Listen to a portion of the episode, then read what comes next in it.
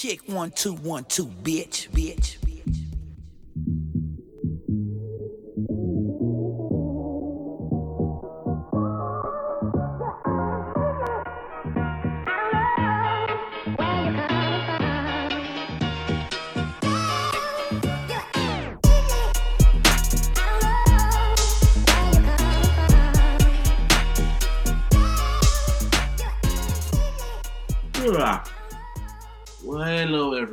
This is episode 84 Yeah, yeah. the Theological Sense Podcast. This is your boy, Mr. Busby. And over here is JC No Hundreds. And if y'all excuse me, I am just getting over a fat ass headache I've had for the past, I guess, past three days, four days. I've been feeling like trash the past few days. So, Got that Ebola. yeah, something like that. Damn. But, uh, how you doing? I'm chilling, man. Yeah, must be nice to be chilling. I want to be chilling. Chilling over this goddamn head headache. Shit. headache or not, man. This past weekend, it was not going to stop me from watching wrestling. Hell yeah. It was WrestleMania weekend, or like I call it, All Star All Star Wrestling Weekend, and it took place in New Orleans. And you know, of course, Vince McMahon and the gang they delivered once again with their product. They gave us nothing but great sports entertainment, like he calls it. Mm-hmm. And it took place at the Superdome, WrestleMania 34. Yep. This is their 34th one. And they delivered. I mean, entertaining wise, it was really great. But the night before, we had NXT Takeover, which is Triple H and his little and his little minions, and they put on an amazing show. Quite an amazing show. One of the best shows I've seen, best wrestling shows I've seen in a long time, and they're undefeated when it comes to that. So whenever y'all ever get a chance, if you got the WWE Network, go watch NXT Takeover New Orleans. Johnny Gargano and Ciampa uh, Tomasco, Tomako, man, I can't even say his damn name. What? Ciampa. What? They put on such they put on a great, amazing match. The ladder match for the North American Championship, that was great. Everything about that damn show was just fucking amazing. Now, when it comes to WrestleMania itself, you had Ronda Rousey make her in-wing debut, and she put on an amazing show, didn't she? As you did. Now, everybody knows my stance. I love wrestling.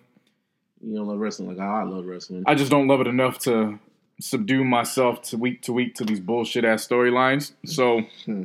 that's how I stay clear, and that's how I'm able to enjoy WrestleMania because I come in knowing nothing, and my expectations aren't high because I know nothing. So when something happens and I see you pissed off and Edgar, Edgar kind of like, the "Fuck's going on?" I'm like, "Huh." That's why I don't stay invested anymore. I just enjoy it. So you're just a casual ass fan. Now I am.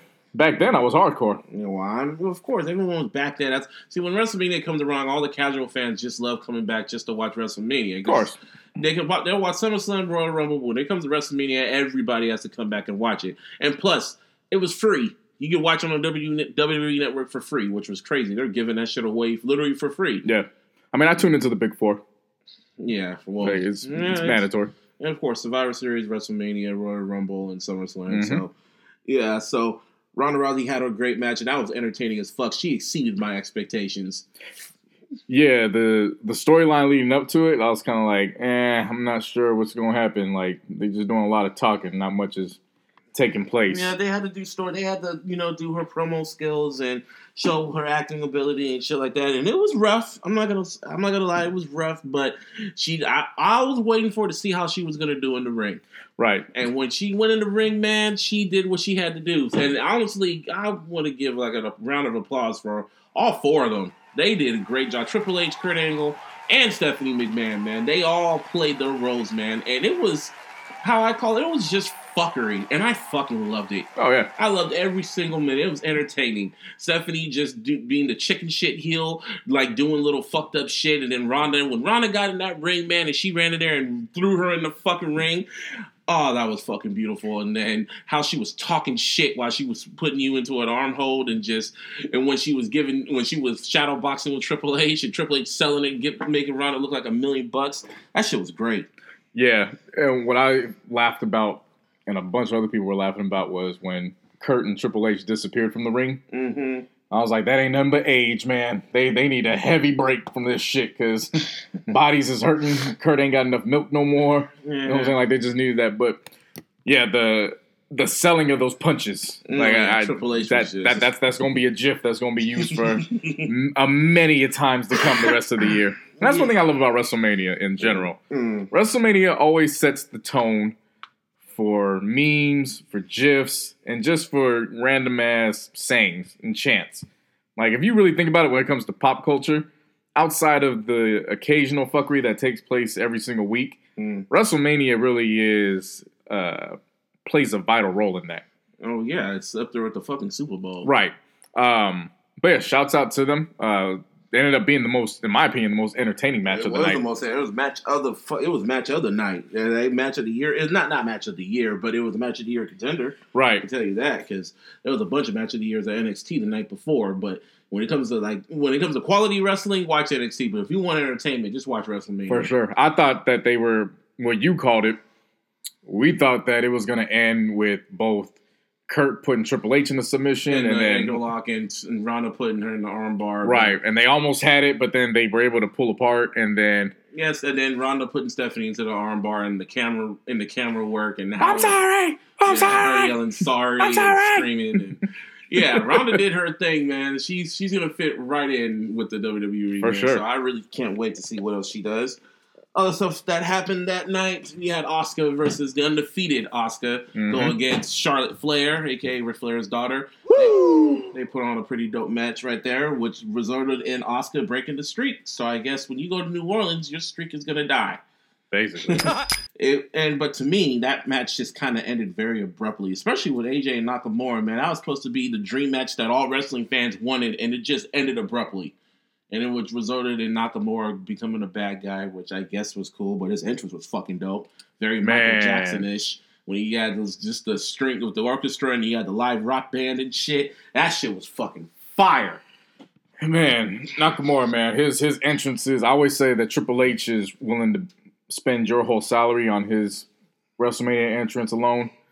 This guy Nakamura, man, I threw a bag at that shit. man, he he's gonna he's after a while he's gonna have some like he's gonna have some moments where we just like, damn, what an entrance. Oh yeah. Um, I saw how you were looking at the heel turn, like the fuck is going on? No, Like, I was just like, whatever. it was. I was more mad about the match didn't live up to my expectations. for me, I was like, ooh, a heel turn, let's get it. Like, I wasn't. really help me tune in for the next one. I wasn't really tripping about the heel turn. It was more just about. I was more about the art form, about the match with AJ Styles and shit. Because if you watch new, like what's it called, New Japan and shit like that, Wrestle Kingdom, they put on a dope ass match. But this time they just put on just some. It wasn't bullshit. It was cool, but it was just like it just ended abruptly, and Right. it was just like I. It was like I guess. It wasn't the fact that AJ. It was- it wasn't the fact that Nakamura lost. It was just the match just didn't really live up to my expectations. So it was whatever. Yeah, Another fuckery that happened. Braun Strowman got himself a new, um, got himself a tag partner, which was Nicholas. ten year old Nicholas, yeah, he became the youngest tag team champion ever. youngest champion ever. Period. Yeah, period. yeah, in the WWE history. So I mean, all he did was all he did was step in the ring and then tag him back Oh, out. yeah, that shit was fucking. I was just fuckery, but whatever. And then John Cena went against The Undertaker in a squash match. Oh, let's talk about John Cena. I want I want to talk about this. So pretty much the build up to John Cena and Undertaker was a really weird one. So leading up to WrestleMania, John Cena was talking, sh- was pretty much going into the ring and calling out the Undertaker. He kept calling him out, kept calling him out, and he just wouldn't show up. So the week before WrestleMania, he called him out one last time. Taker didn't show up, so he just said, "Fuck it, I'm gonna be, I'm gonna show up to WrestleMania as a fan." So And did he ever? And he was literally in the crowd. He was in the stands drinking beer, was which beer. which I'm I'm convinced was uh, apple cider, Yeah, just Aston and Aston beer. He was babysitting. Nigga was just chilling there, drinking his beer, taking pictures with fans, sitting next to some charity people. You know, he was just having a good old time. And then after the Charlotte Asuka match, I see a referee kind Well, of. before okay, so let's actually let's get into Charlotte first. I already talked about it. No, I want to get a little bit more deeper into this Why? because this actually this is something that actually stood out because I feel like how do you feel Ronda is going to play into that or I don't know. That's the real question about it. That's what I'm really can't wait for. Like I can't really predict it. I really can't predict how. All you, all I know is that my prediction for what's going to happen into the next year is that they're gonna build for Ronda versus Charlotte. They're, they're gonna have her main event WrestleMania because Ronda is too much of a co- hot commodity. Right. that- yeah, that's that's my thing. Is not only is she a hot commodity, but she's she's just an interesting figure. Like you can do a lot with her character Oh yeah, because you know obviously she has a lot to work on behind the mic, but just physically her gifts and her talents, like you have a lot to work with. oh yeah, and she shows that she can really still do it. Right. But and let lose my train of thought. So anyway, what were we talking about? We're talking about? Tom's just sitting there eating popcorn, drinking, you Yeah, know, don't know whatnot. why we went to that subject. Anyway, yeah. So John Cena was sitting there eating this popcorn, and then a um, referee started coming out. And I saw this referee. Like, why is referee just running out here? And then you see the camera, and you see him running, running right towards Cena. So he jumps over the guardrail. Guardrail. Cena is just sitting there, and then the dude goes, dude says something to Cena, and all you see him out the world here. is here. He's here, and, and Cena's like, "Fuck out of here!" No, he's not. And he's like, "No, he's here." And then Cena just gets up, jumps the guardrail, and he literally see this nigga just literally booking it to the back. For the second straight year, Cena was running track on the ramp. That shit was hilarious. Funny man. as fuck. That became the most memeable moment from WrestleMania. Nigga Mhm. literally just ran to the back. Literally ran past Charlotte, like, hey, Charlotte, and just kept running. Just ran to the back. And then he came out later on that night, called out Taker. And then Elias came out, sang his little guitar. Cena gave him an FU or attitude adjustment. uh, Attitude adjustment. And then Taker came out and took fucking 10,000 years to get to the fucking ring like he always does. Yep. And then I guess in a nutshell, him and Taker just had a little squash match. It was like what five minutes at best. It's a five minutes of just, Just Taker showing that he he, he got a new hit, and just playing a jobber. yeah, yeah, Cena was just being a jobber, and then Taker gave him the tombstone, and then that was it. and then they're like, all right, Cena, we'll see you after you're done promoting uh, blockers. and he's doing other movies and shit. Right. Also, another great a great moment is Daniel Bryan made his in ring return, which was pretty dope. Yes. him Yes. And then, Yes. see, I- if I'm still Yes. getting over this sickness, I'll be doing that with you. But um, yeah, him and Shane McMahon put on a match with um, Kevin Owens and Sami Zayn, which was a really good match. Which was a decent match for what it was, but it was just to showcase Daniel Bryan's ring skills, and that boy still got it.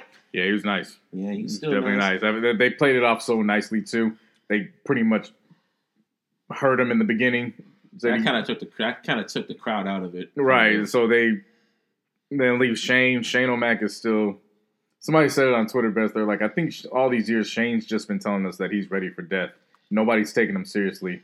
Well, he didn't really kill himself this year, so that's a plus. That's a new one. Right. Because every year Shane always does some crazy shit to make him look like he's gonna die for our sins. Right. either jumping from the Hell in a Cell, getting killed by AJ Styles, or just doing some shit. But he did his thing. But Yeah. anyway, this whole WrestleMania shit lasted for fucking, along with the pre-show, which was two hours. The whole show was seven hours. Started at two o'clock and ended around nine o'clock, our time. Yeah, because by the time we got to Brock versus Roman, I was like, all right, whatever. Everyone, like- I was me, Edgar, and JC. We were at my house. We were just watching it. and We were already kind of fatigued. So just imagine how the crowd was. right. Imagine if we were actually there, man. I would have been fucking tired as fuck. I can only because I because when they kept to the pre-show, the the, the stadium was already fucking full.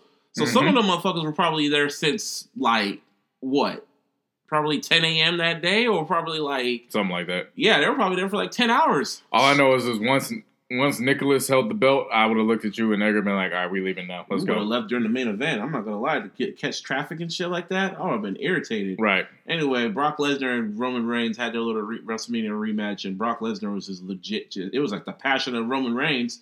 Brock Lesnar was just whooping the fuck out of him. Gave him six F fives. I kicked the It was shit just, out it of was him. just, and it got to the point where the crowd was just, they just tuned out. They just had a beach ball and they were just throwing it around the ring, and then you heard, and then the crowd was going into business for itself. Started chanting CM Punk and then yelling, "This is awful!" And Right. like, Damn, that's how you know they don't give a fuck. Right. And then after the six F five and multiple suplexes and busted his head open, Roman Reigns' head open, Brock Lesnar won the match. Yeah. So everybody's surprised because everybody was And everyone like, thought Brock was leaving. right. And it was like, whoa, okay. And then it was just like an anticlimactic ending. It was like, well, that was a fucking weird ending. Right. I don't know how to feel about that ending. I was exhausted. And I'm still trying to process WrestleMania. Even by talking about it, I'm still trying to process it. But all in all, WrestleMania was pretty dope. And then it comes to find out that it just broke just right before we recorded that Brock signed a new deal with the WWE, and in this new deal, and not only that, he's going to go against Roman Reigns again in Saudi Arabia when they do the the greatest Royal Rumble. So it's a it's a new it's a pay per view or whatever. Mhm. So that's going to be interesting, and a steel cage too. So I don't know how that's going to work out.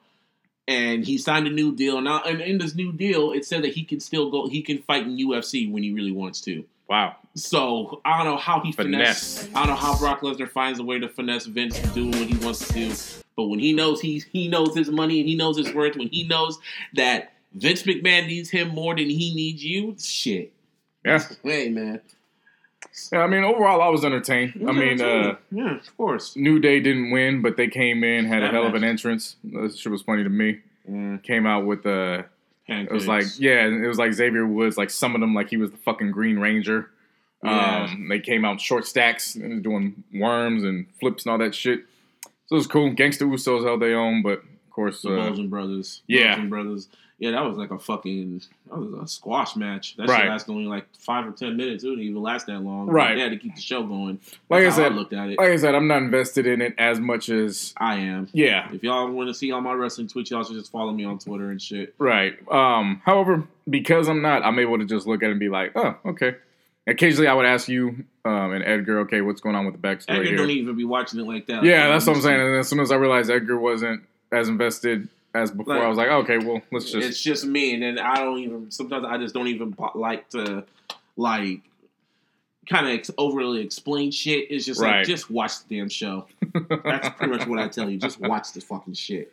yeah. I mean, overall, it was entertaining. I liked it. It was cool. Yeah, it is what it was, and let's stay on the UFC topic. Conor McGregor might might want to look into the WWE real soon. Yeah, This motherfucker just lost his damn mind last week when he decided to throw a fucking trash can at the fucking um, what's it called? At the what's it called? At the tour bus or whatever. he just some stupid shit. Yeah, he got arrested and all that. That nigga's really living his own character, man. I think sooner or later he's gonna come to the WWE, and I don't think Vince is gonna want to control that nigga. Right. Yeah, that's uh you can only get away with one kind of Stone Cold Steve Austin in your lifetime, and Conor's at least 15 years too late. Like they're Nah, the thing is, he believes what he he believes his own gimmick. He believes his own hype. There's a difference with that.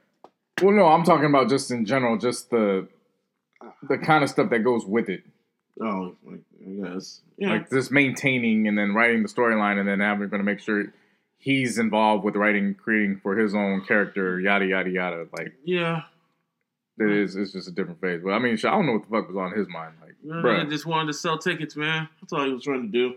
And he ended up going to jail over and fucked over. Uh, I guess he fucked over White. UFC uh, 123 or 223, whatever it was. Some shit like that. See, that's the only thing. I really, I really don't watch UFC like Neither that. do I I. just know the, I just know some of the players. I know about Conor and know about the Rondas and all the other people and shit like that. So, Right. Well, for Brock to actually get that kind of contract for him to go back to UFC when he really wants to, because he's on he's on suspension for being on fucking Mhm. steroids and shit, and he can he can still go back there and do it when he wants to. Man, Yep. I can't even hate on Brock with that. That's money. Yeah, for sure. Speaking of money, Cardi B had the best weekend ever. Man, talk about that. That's an understatement. Damn, this fucking headache. Now it's coming back. Right when I start talking, it starts fucking coming back. Ain't that a bitch? So her, her debut album came out, Invasion of Privacy. Yep. And of course, you and I, uh, exceeded our expectations musically. for sure. So others, we cited out Atlantic's rollout, trying to figure out what the hell was going on. We are thinking that it was rushed. And come to find out, not only was it not rushed, it was strategically planned. Mm-hmm. And boy, was it planned very well because from the time it starts off, when we hit off with the Get Up 10, Yeah, basically the woman's version of Dreams and Nightmare intro. In a way. Like, yeah. and then and to, I mean, to add into that, it didn't really. It really didn't have the dreams and Well, no, no, I'm- I'm- nightmare feel. Right, but what I'm saying is the reason why it had that feel was come to find out, producer behind it was the Beat Bully, who produced the same record for Meek. Mm-hmm. Um, so it definitely had that feel. I definitely like her rapping over just piano keys. Mm. Like it definitely it set the tone.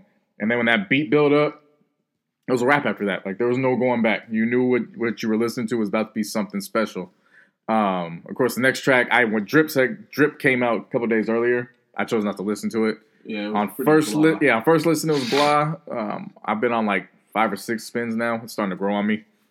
And Um, then Bickenhead. Bickenhead boy. That's a fucking twerking. That's a man. All the rap. See, this whole album. Before we really get in, in depth, this when I kept listening to this album all the way through, I just realized something. I got that feeling, you know, a really funny feeling I get when I start listening to certain albums. When I listen to Kendrick's albums, when I listen to YG's "My Crazy Life" for the first time, and Kendrick's uh, "Good Kid, Mad City," I got that feeling. I'm like, oh, this is some classic shit I'm listening to right, Right. now. This album, as I'm gonna say it right now, is gonna go down as a hood classic down the line, as a ratchet female hood classic, right up there with the Trina albums and all in the Foxy Browns and the Lil Kims. This album, Cardi B's album, is gonna be right up there. For sure.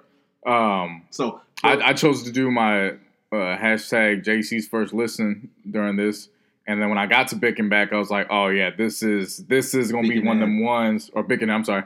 Um, I was like, this is gonna be one of them ones where you just got girls in the club, they just gang banging off sets that don't even exist, and then you know they holding and challenging their girls to twerk on a on a mother's son. You know what I'm saying? mhm. Next thing I know, Cardi retweets it and goodbye to my mentions. Like Hey, man. I had to log off and I was like, man, forget it. I ain't gonna try to tweet nothing else after I finished with the the listen. Um, but that joint, man, just yeah, that was monster. ass track. And then And shout out to her for paying homage to Project Pat. yeah, she took his whole she took his flow, borrowed his flow, Yeah. whatever. But she maintained it. Then right after Bickenhead, it goes right into Bodak Yellow. Mhm. And after I heard that part, I'm like, oh, so she incorporated Bodak Yellow into this. Now, now there's no damn bonus track or whatever. Right. She made she put it into the album, and I'm just like, okay, this is a special album. And then you have Be Careful. You know, we talked about that last week, and Mhm. I told you I like that damn record. And you- still like it, or you still blah about it? It's, it's growing on me because now I have it in proper context, so it flows well within the album itself. Yeah, yeah, I, I liked I liked it from jump. And then they go into Best Life, which I was kind of shocked to see Tran Chance the Rapper. Everybody was shocked to see Chance on that. Yeah, because only because when you saw the track list, all you saw was just Migos and Twenty One Savage, so you Right. thought she was gonna co- like like carry the whole album by herself. And then when the whole album came out, she said I had surprises, and that was such a strategic way for Atlantic just to hold off on the features. I mean, damn, like, so we already got tw- Amigos, 21 Savage, and we got Chance. Then later you get SZA, YG, Kehlani. You got Bad Bunny and Jay Bl- Bl- Balvin. with Balvin with I Like It, and shit, man. And like Man, I get ready for I Like It to just take over the summer. Get, I'm telling you, get ready for that record to take over the summer. No, in the clubs, "Best Life" is a good song too. No, but you, you, you just Ring you're not, you're not, you're not going to understand the significance of I Like It. Oh, I like it's, know. it's going to be that's going to be an international hit. Oh yeah, when see, they already filmed the video for it and everything. So. Yeah. And then you got Barty Cardi with Twenty One Savage, and then She Bad. I, I like that. I, I was cool with the record before the album, Mhm. but then hearing it in the context, hmm man, great record. The way Cardi, had, like how she pretty much sat back with this shit, and really, you could tell she took her time Mhm. to pick these records, to make the records and pick the records. She, you could tell she took her time to do this shit. right. and yeah, I can tell why she was so afraid. It was just like she wanted us to be perfect, and I'm not giving this five mics or whatever, but this is a really, really strong debut. Well, it's no less than four.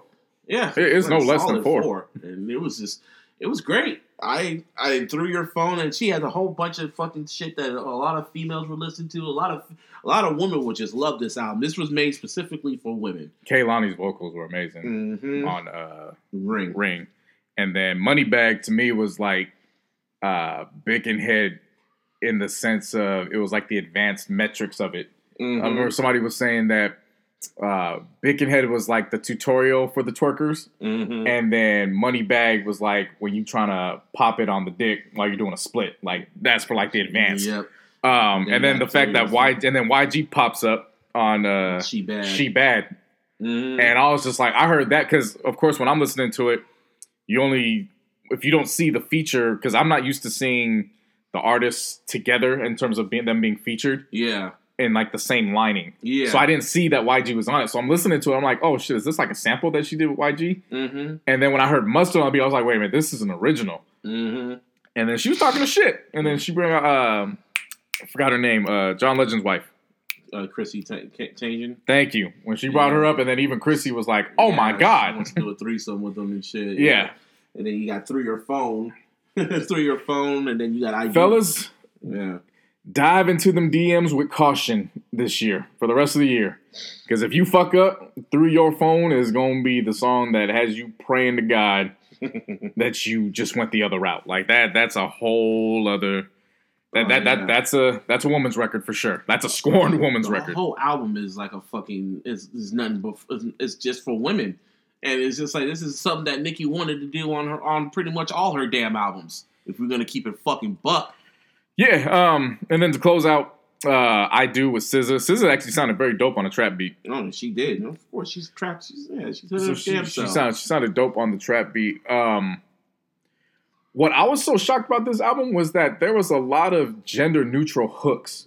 So, and when I say that, it's you didn't have to, as a man, you didn't have to be cautious about what you were, you know, chanting on the hooks. Like they were Mhm. just they were neutral friendly. Like it didn't matter if you were a man or woman. yeah, Like you you could vibe with it off top. It didn't Yeah. matter. Um, that's hard to do.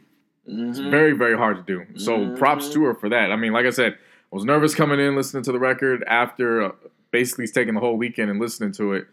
She got something special, man. Like she, the rest of the year, they they gonna find a way to. Didn't. I tell you that was my prediction, wasn't it? It was gonna be the hottest album of the summer. Didn't I tell you that? Was it one? Mm-hmm. Oh, well, there you go. Yeah, so she didn't let me down. Thank you, Cardi. Yeah. Thank you. So, you know, to the build up to the album, she was on. Oh, no. Fuck that. After. Fuck that. We, we made some predictions last week about how much she was Oh, going to yeah, yeah. fucking sell, and I was right on the money. I said over. You said over 100 something. You said over 100K. I said as long as she sold eighty five To to one hundred and fifteen thousand, that was that was pretty much what I, what I was expecting for in terms of Atlantic to be like, okay, we have something here. We're not gonna dump her. We'll be fine.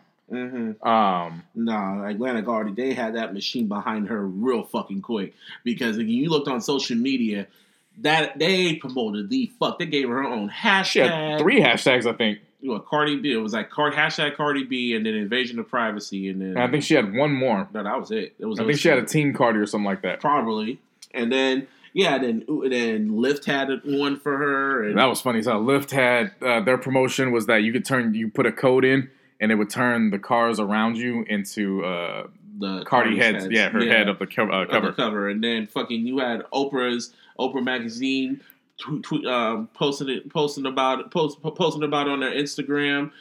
It was Oprah just- herself was on a It wasn't post- Oprah. no, no, no, I'm saying, but just Oprah. The the caption they used was like she was listening to. it. Yeah, Yeah, and it, it just like and like she was getting praises from all around, man. And then I just kind of let me. And then after that, she goes to SNL and she finally reveals that she's pregnant. hmm And I mean, there was like the worst kept secret of all time, but hey. And shit, I was just like, oh shit, Ronda Rousey coming out again. Ah, I don't give a damn about your reputation. But um, yeah, and then it just leads me to this question: Is the industry trying to get Nicki the fuck up out of here? it's a good question to ask. Because I'm seeing all this shit that's going on, and it's just like this machine is just pushing her, just pushing her really fucking tough, and it's just like, are they just trying to get like this is the shit? The shit that they're doing with Cardi is the same shit they did with Nicki Mhm. when she first came out, and now it's just like now that the crown is just with Cardi now, whether Cardi wants to admit it or not. Like, do you think the industry's trying to like replace her now? You definitely got that feel on Saturday Night Live. Mm-hmm. because it wasn't just the pregnancy announcement, and then to kind of sidetrack off that, um, of course Chadwick Boseman was on there. Oh yeah. Of course, Black Panther, Mm. phenomenal job. Like he just had everything. Pretty much he was doing was funny as hell. Uh-huh. They had the Black Jeopardy skit. Yeah, I saw clips of that. That shit was funny as hell. Um, talking about you know some just a, food, a white dish that you just went touch touch, and then it got macaroni, uh, cheese, and salad. potato salad. Mm-hmm. And the fact he even brought it, goes, something tells me that you'll find raisins in there. I lost my shit after that. I was like, yeah, probably Mhm. will. Um, but to go back on Cardi, it just it had a feel like the changing of the guard was now. It wasn't just speculation. Like it was actually kind of okay. This we're here now. Like there's a legit competition. It's not just about well, you know, in the case of Remy versus N- Nicki. versus Nicki, you know, Remy came in with an album, but it was as a duo album, Mm-hmm. and she really wasn't pushing for a solo career because Yeah. you know she's been out for she was out longer than Nicki was, so and all she did, they're not peers. and all she did was just she just responded to Nicki. She responded in a way that Nicki didn't think she was gonna do.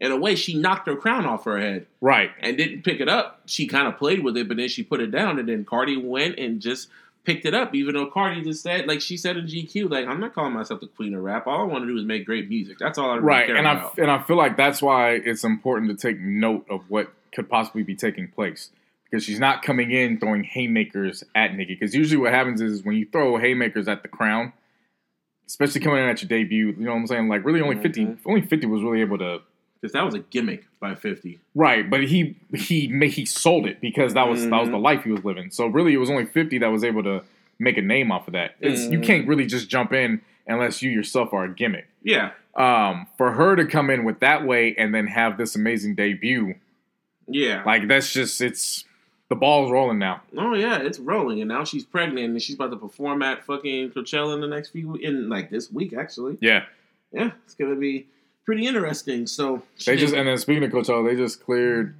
that um, Beyonce's gonna Beyonce and the Weeknd's uh, performances are going to be streamed. Eminem is gonna be streamed. Probably They not. didn't say anything about it. Yeah, I don't know. Shit, it probably is. But I don't think no one really cares. Sadly, honestly, I don't even think Eminem's gonna stream it because he's he's that much of an asshole like that. Bitch, I Yeah, don't probably. stand. Anyway, so Cardi did an interview on Beats 1 that kind of leads into this shit. That Mhm. leads into what we were talking about, and she was talking to Ebro about, you know, going to history about the album, talking about be careful, you know, and then she wanted to focus on different flows, and Right. it was a really in depth interview. And and what's it called? One another one that was pretty interesting was when they talked about the whole sneak diss and shit when it came to Nicki. hmm And she said flat out, like, I don't know why everyone wants to put us against each other. Like, I, I'm not gonna diss her. And you know, I've talked to Nicki, and you know, we've talked, and we and we've got we got mutual respect for each other, and blah blah blah blah blah blah. And like I've told everyone before, it's not gonna be Cardi that's gonna diss Nicki. It's gonna be Nicki, Yeah. and Nicki's gonna be the one that did. My prediction, I said flat out. What's going to happen is that Nicki's gonna fucking she's gonna get fed up of this shit. She's gonna come back and she's gonna fucking say some slick shit to Cardi, and then that's when the whole House of Cards is gonna come crumbling down. Yeah. Until we get there, um, same interview, some things that I highlighted. Um, when Ebro brought up about what was it like working pretty much with every artist, um, and she was basically saying, you know, she said uh, eh, she knows how tough it is for artists to work in terms of because of scheduling conflicts. Everybody's just off doing their own thing. So Mhm. she was like, when I wanted to work with an artist, I made sure that we got the record out. If they didn't like something, I was like, tell me what you want me to fix it because I really want you on this. You know, I, I just need to get you on. And she goes, the feedback I was getting back was just, it was love all the way around. Mhm. Um, it was dope to hear that Bruno reached out to her for the Finesse remix. Yeah. That was really dope to hear. And and then of course bringing up the Migos, Ebro asked, okay, so you know, be careful that going at Offset. She's like, I recorded that shit long before Offset was even in the picture Mm-hmm. so that that was that was cool to hear. Where it was like, that's a true artist taking something that probably you could apply that has happened over the past few months was actually something that she recorded damn near a year ago. Yeah. Um, and then just working with the Migos in general, because as a result of that, um, they brought up Drip Mm-hmm. and how he asked her what was the process with that. And she said, Well, that was Offset had the record done. Then he came to me, and it was originally going to be a record that both of us were going to do. But then Quavo and Takeoff, they jumped on later, and then it just went. And she goes, and one thing that she cited about working with Offset and them was that she gets really nervous being around them just because she's cautious about their different styles, with her being from New York, him being from the South. Um, and the fact that when Migos go in, they're working like right on there, right on the set. Like for her, she needs to take time to go out. So I thought that was pretty interesting to see.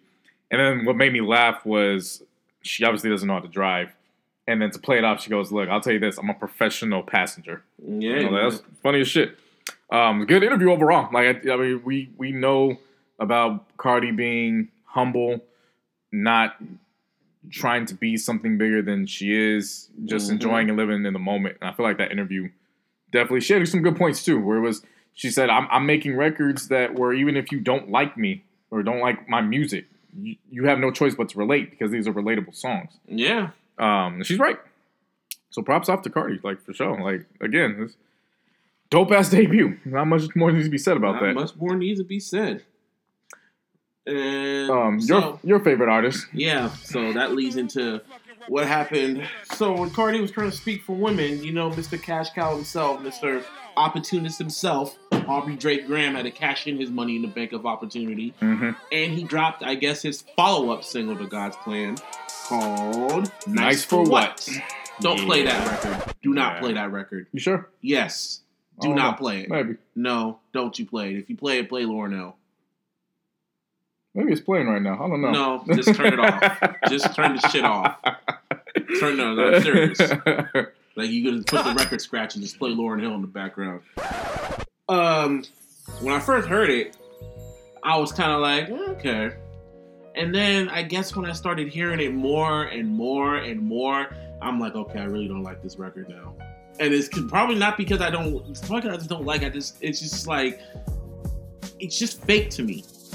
You know what I mean? Because it has Mhm. a real Lauryn Hill record to it. He's more talk, shouting about women. I think the video is what really did it for me. Because he had a whole bunch of like a who's who of um, women in there from Issa, from Issa Rae to fucking um, Michelle Rodriguez to Olivia Wilde to Letitia Wright. Cynthia Wright. Uh, it was like a who's who of women of women You on there. Rashida Jones. Yeah, Rashida Jones in there. Yeah, God, I love Rashida Jones, man. yeah, she looking good, man.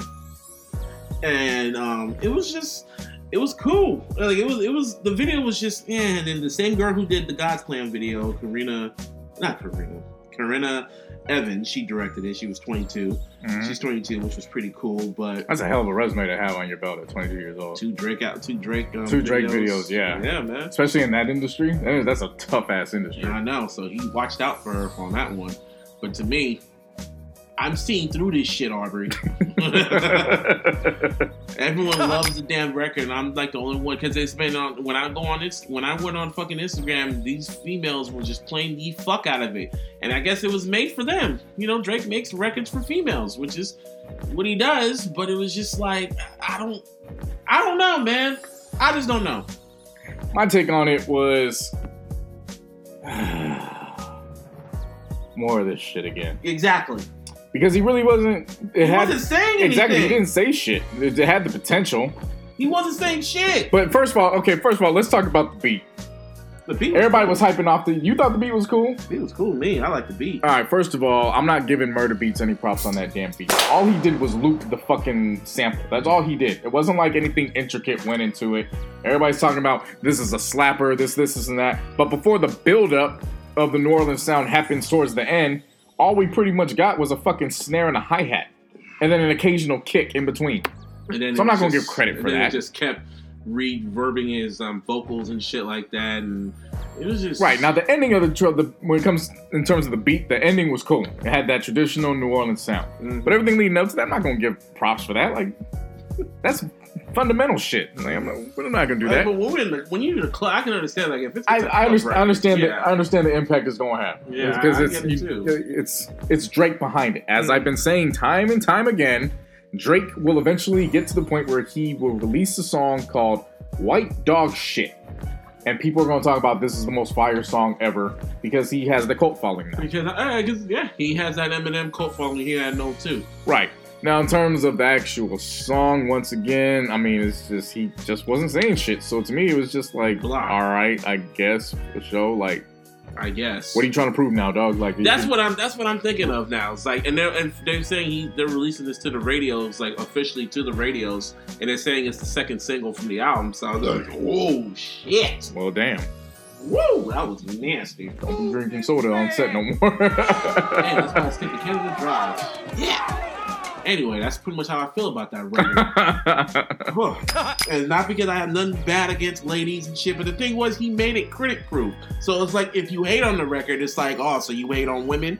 Da-da-da-da-da. exactly. Yeah, to me, it was pandering because It if you- you say you don't like the record, it's like, oh, so you don't like a record that's you know specified for the women. And then if you say, well, the video's just ants, like, how can you not like a video that has Tiffany Haddish in it? That's the same You know with fucking with God's plan. The God's plan video. Oh, you're like you because he's giving out fucking money to people and shit like that. I'm seeing what the fuck he's doing. I see through this shit. Ow, headache. it's just, uh, it just gets annoying. It's like, come on, my Nick. Eh, whatever, man. And they say this is the second single from his album. So I'm like, so God's plan was the first single, but I thought that was just for your EP. And Right. You're like, uh, so what was so what was diplomatic immunity? What was what are you doing, my nigga? Like, did you just say you was just like, oh shit, this caught on? So yeah, he sees what he can do now. So he's like, okay, I can do this and do that. All right. I mean, I'm gonna make another prediction. I'm, I was wrong about Drake when it comes to his hits, but he ain't gonna drop them. He's not gonna drop another classic. I mean, another classic. He's not gonna drop a classic. I mean, he's he's so far removed from. And I think who was it? DJ Booth had a dope article. Somebody, I don't know if it was an article or somebody was saying that represented DJ Booth was basically saying, at this point, he don't even need to do albums. He Yeah. just drop records like every few months, and that's it. It's just singles, just singles, and that's it. You don't need to drop no albums no more. So I, I I don't know how to feel about this shit. So people on Twitter are saying a whole bunch of hot texts about the the embodiment of Drake, and I was seeing a whole bunch of stupid shit. And you know how I am on Twitter. I was sick. I was sick, and I had an attitude. So when if I'm on if I'm on Twitter and I see people saying stupid shit, and I was just in that mood. I'm just gonna call you a fucking idiot. Yeah. So I saw a whole lot of hot takes, especially from this one chick. I don't know her name, but she said that the "Nice for What" video is the perfect rep. Is I don't think a, ra- a rapper like Tupac. Drake is the first rapper since Tupac that I know of that repres that completely represents women, black women in, in general. And I'm like, this stupid motherfucker. like you never heard a LL Cool J record in your motherfucking life. Yeah. Shut the fuck up Yeah. like and these Drake fans, this is what I just really don't get about these Drake fans, man. This is why I'm so hard on these motherfuckers and why why I love trolling them so fucking much is because they keep thinking Drake is the end all be all. Ooh, Nia Jackson, the Nia Jackson, man. Mm. Mm. Nia Jax. Mm. Anyway, see, see, that, that got us off topic, but man, I just if I look thick girls, that's Nia Jackson. That's all man. woman right there. Mm-hmm. Alexa Bliss is cute too. But um, yeah, that just annoys me about Drake fans. I've say it time and time again. They really just annoy the fuck out of me because they always keep thinking he is the he is the greatest thing since sliced bread bread now. And it's just like, dude, like, no, he's not. When you show all these other rappers that are fucking better than him, and it's just like, no, he got this and that and blah blah blah blah blah. I don't know. Yeah. And you got one- yourself into a debate with one person. No, I know. didn't. I didn't get into myself to a debate. I got myself into a nice discussion with one of the persons that you referred to as The dumb. Nah, it's a fucking idiot. Get it Yeah. right. Okay. Well, because you something told me, you know, kind of check in because I don't think this kid's our age. So because he's not our age, that means maybe he ain't got all the information. Because you know, I can remember being 20, 21, thinking I knew some shit, and come to find out I didn't know much about Yeah, that's A true. lot. And plus, I was sick and had a, and had an attitude. Right. So shout out to uh, Jalen OG. That's his at name on Twitter. Um, Yeah, he, he, said. He yeah, he had a the tweet. yeah he did a tweet and he basically was saying you, You cannot, cannot name- three rappers that were bigger than Drake at their peak in terms of popularity. Um, you had a response to it. What was your response? Because you your response was so much darker than mine. Uh, oh, well, before you go, let's go go go to it because that because it was it was pretty dark. I don't know what yours was. Oh no, I, I have a feeling. I, yeah, it was really it was really really dark. It was really dark. Lil Wayne. I said, yeah. So he said you cannot name three rappers that were bigger than Drake at their popularity in terms of uh, in terms of popularity and shit. So I said Eminem, Kanye West, Lil Wayne, Fifty Cent, Tupac, Biggie. The list can go on and on. Mhm. I really, really hate you, Aubrey Strange. You get so caught up in hype that you decide that you decide to do revised history. Even Obama said that Kendrick was better. Fuck out of here. it's not dark. So harsh. It's not harsh. It's the truth. Yeah, so I saw that and then I retweeted his tweet and then I followed up and did a comment basically saying social media era just don't know about the significance of what rappers like Hammer, Pac, M, J, 50 and Wayne were doing before Drake came along. That's why we argue so tough against those who make these claims. Y'all literally are trying to discredit history. Nah. Um, but then something told me just because he was responding to a lot of people and of course, everybody's hitting them sideways. You know, you don't know nothing. And I was, I guess, in some ways, I felt bad for him. And so I reached out and I was like, "Yo, you are you cool to have a discussion about this? Because I barely, I really want to understand your stance on this." And he hit me back and it was shouts out to him. You know, nice, nice, cool young cat. And he was like, "Sure, my stance is this: Drake has the most simultaneous hits on the Billboard 100, which he does. Yeah. He also has the most chart entries ever, which he does." Yeah. Um, he's spent 51 consecutive weeks in the top 10, and only Katy Perry and the Chainsmokers have done that. Can't argue against that. He has a broader audience than most, maybe all rappers. Definitely a legitimate conversation for that. Mm-hmm. When he drops anything, the world will stop what they're doing to check. Factual. Like that we can't I can't debate that. Yeah. His marketing skills are genius, giving him more popularity. He appeals to the masses, hence the reason why he does stuff like host the ESPYs. He has longevity because he's been at the very top for 10 years. No one's done that. So now I understood where he was coming from. Yeah. And as a result of knowing where he's coming from, I could tell what age group he was in. Because now it's now it's different from talking to a fanboy who's our age and should know fucking better. Because at mm-hmm. that point, if I knew if he was our age, I'd be like, oh man, you, you out your damn mind. You know what I'm saying? I go into that. With the younger generation, I feel like it's our responsibility to help educate them the way the OGs helped educate us. because they get so caught up in social media hype and they get Well, not so only- caught not only- up in the academics work and the academics. the Sometimes that, but I think it's more so it's just you're not looking for guidance. you're not only that, it's not that you're not looking for guidance, it's that when stuff like this happens, more times than not, you're not checking history to see if it holds up. Mhm. It's like you said, you- so you're right, you get caught up in hype and you just go off of that. yeah, So once he said that, I was like, okay, cool. So now I know which it's a basis. It's not that you're coming against saying, because it's also a different uh, stance to take versus coming out and saying, well, such and such didn't do this, such and such didn't do that. You know what I'm saying? Because now we have a different now we have a different discussion. mm-hmm. So my counter to him was that you also have to factor in that hip hop in 2018 is a completely different climate than where hip hop was in the 90s. yeah, You know what I'm saying? Like we're it's it's a completely different climate. Um, and I told him those are some great accolades that you defend Drake, defended Drake with. Like that, that you can't argue with that. mm-hmm. Um, but then I wanted to hit him up and, like, pun intended, um, and just try to broaden his horizons. So then I brought up Pac. Mm-hmm. And instead of going in first, I asked him, okay, why would you put Drake ahead of Pac? And so his stance was his audience wasn't as broad. What? Mm. Of course, he was more. Well, you gotta understand. He I know. That's why I stopped myself. Okay. Of course, he was more influential, but Pac seemed to appeal to mainly blacks. Of course, he had white fans, but the vast majority seemed to be black. Drake appeals to every race, ethnicity, and background imaginable. Put Drake on any feature, it'll blow, like the Look Alive song. He appeals to everyone, and when people see Drake on a song, it's gonna appeal or relate to somebody. You were the perfect person to talk to him because I had no. Yeah. I had no patience for that. Um, you couldn't really say the same for Pac, hence the reason his music didn't reach everyone. It only mainly us and blacks. how old was he? He's twenty one. He's twenty one. Twenty one. And he's why was mm, okay? Okay, all right, all right. I'll stop. See, this is the But, you, sickness but, you, but see, the thing is, you got to understand too. Um, with him being 21, he's a couple years younger than Cherie.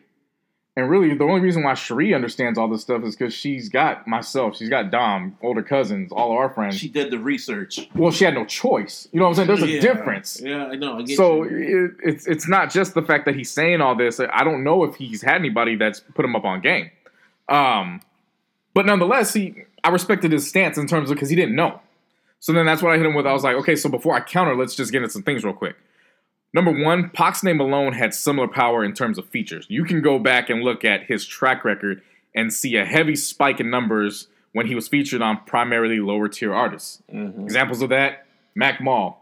If you remember, he directed Mac Mall's video, and that shit shot up all the way on MTV for a little while. You know what I'm saying? Mhm. Anytime he was jumping, not to discredit Uncle 40 or anything like that, but you notice there was a little bit spike when people saw Pac on featured on his track list during that Mhm. time, Yeah. and a, a couple other artists as well. Um, number two, anytime a rapper in the 90s and early 2000s, and we'll give it the cutoff to about 2001, 2002, anytime they broke a million in sales, they were now leaving the black audience. Yeah. It's just just a fact because You turned mainstream. exactly. So he may his target audience and what he was speaking of may have been to the black and brown uh, youth, young adults, and that generation in the inner cities, but his message was being received universally. Um, so then once I broke that down, then I was like, okay, now let's talk about his accolades. So his first two records, was, of course 2Pacalypse Now and Strictly So for My Niggas. You gave him the whole rundown of everything. Right. Gave him the whole rundown. 2.5 mil for those two records. But then you factor in what he did film wise. So you And broke then- all that down. Well, I, want to. I just. I want to get in. I, I don't want to get too much in depth, but I want to get into it a little bit. I, I get you. Yeah. So when it comes with the films, now you also have soundtracks. Mm-hmm. And back then, the soundtrack game was a hell of a lot more important and was pretty much strategical marketing for then than it is now. So that played. That was pretty much a, a counter to the social media age for today. Mm. Then you get to the last three albums of his lifetime. In a span of 20 to 21 months, 18 million copies or three albums worth. So what did he say when you said all this? So then his counter to that was, um, let me see, because it kind of got you know how it kind of gets mixed around. He was kind of his whole thing was okay. Well, that's some of the stuff I didn't know about Pac. Um, my whole thing was basically with the music, and then he brought up how you know Drake has his the counterparts in the competition, which I said you know that's that's cool, but you got to remember that Kanye, Jay, Wayne, those aren't really his competition. Mm-mm. Those were guys that were They've been had- around. they were here long before him. Yeah. I was like, when you're speaking about Pac, you're speaking about Snoop, Wu Tang, um, Dre as a solo artist, Cube as a solo artist. Like those were his competition.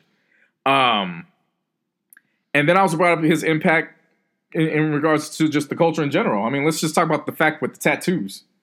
Nobody was out here walking around tatted up like that before Pac.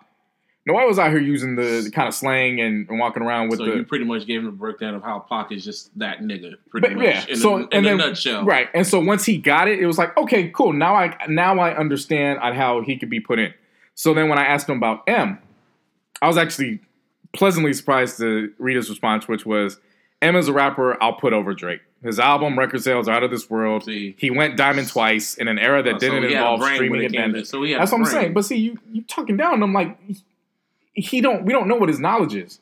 So Mm. you can't talk down on somebody who makes these statements unless you know where they're coming from. Uh, I get you on that one. Um, Tell you, it was just a sickness because that's when I right. get, And I have zero patience for stupidity. and so and and so once he said that, there was nothing to argue with because it was like my main argument was that number one album, number one single, number one film, number one soundtrack in the same year.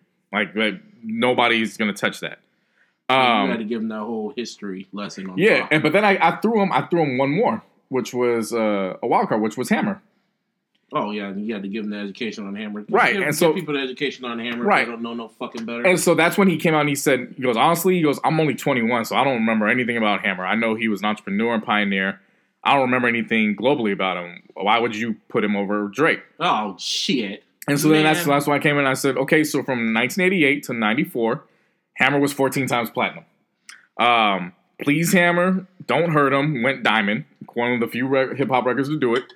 And then he opened up the door for hip hop being seen as a legitimate entertainment brand taken outside of just the music realm. 'Cause Mhm. now we got the cartoons, now we got the the clothing, now we got the dolls. And then, of course, to piggyback off that, that's when Kid and Play came in and they took it to extra when they started doing the films. Gangster and some rappers did not respect Hammer at that point. Right. And then of course Can't Touch This just shattered the charts. Like, can't take it away. So then after I went through that, his response was, Thanks for informing me about all this because I'm gonna look more into all these guys' impact because I really didn't un- know or even think about their ventures. Um, and that really seems like somebody that I really should be informed on. And then um, after that, we had a cordial going out. I followed him, he followed me, and it was basically saying, you know, There thank go. you. There you go. Thank you for having a cordial educated- conversation. You educated him because you were going to go through Pac. I mean, dude, we have a whole episode dedicated to Pac. Well, I wasn't gonna go through Pac. I was you, you cut me off. I I had my notes. Like Mm. I wasn't gonna go through every single thing. I wasn't Yeah. reading everything. Yeah. Um, but you know, it- and then I mean, to you could say anything about Jay. I mean, the fact that Jay went through what eight consecutive years Mm-hmm. and just record after record after record. You could say the same thing about Kanye. Kanye Mhm. pretty much birthed Drake's style with 808s and, and Heartbreak. Um, and there's probably maybe a hand, maybe a couple more that you could honestly consider into that realm. Um, but I thought it was a good conversation to have. I mean, like I said, a- a lot of the younger generation you get caught up in the hype, and I did the same thing. Like I said, I did the same thing when I was 20, 21. You just get caught up in the hype because you don't know, in terms of, you don't have anybody to inform you about all this stuff. True. So when you have somebody to inform you, you get a different outlook. No, yeah. And I was glad that we had a cordial you had the conversation. Right. I'm not that type. I'm not that type to inform you. Like I will try to inform you. I will try to give you the education. Try to, and I will have patience. But when I'm sick and I have zero patience and I see some stupidity, I'm just gonna call you a fucking idiot and keep it moving. I want to challenge you on that. Mm. For the remainder of the year. I want you to try to have at least one conversation at least every other month with somebody. Don't just jump on them. Because I feel like you do yourself a dis a disservice as well. You could probably end up having a conversation with somebody that could be so impactful to your life later down the road versus just calling them a fucking idiot and then going about it. because now you've put now you put yourself in a box where you're quote unquote holier than thou and you're untouchable because you know more than they do. You know what I'm saying? I get you on that one. So I, will I'll challenge you to have you know kind of take one day where you just not make time, but when you just have spare time, just be like, hmm, I wonder what they're talking about before I jump on them. Let me see if they're responsive to having a, just a quick discussion and conversation. Yo, six nine's fucking awesome. Hmm, hmm. Why is six nine dope? Because he's fucking dope, man. Well, then go in on him. Yeah, yeah. That's But if they but if they come to you with their stance and it's nothing stupid or See, you know, when it comes to stuff it like that, because I've had conversations like that before when I've had, when I have to explain stuff like that before. I've had conversations like that on Twitter, like probably like like not quite a few times, but like a few times I've done that before when I've like educated people and shit like that when it comes to certain stuff.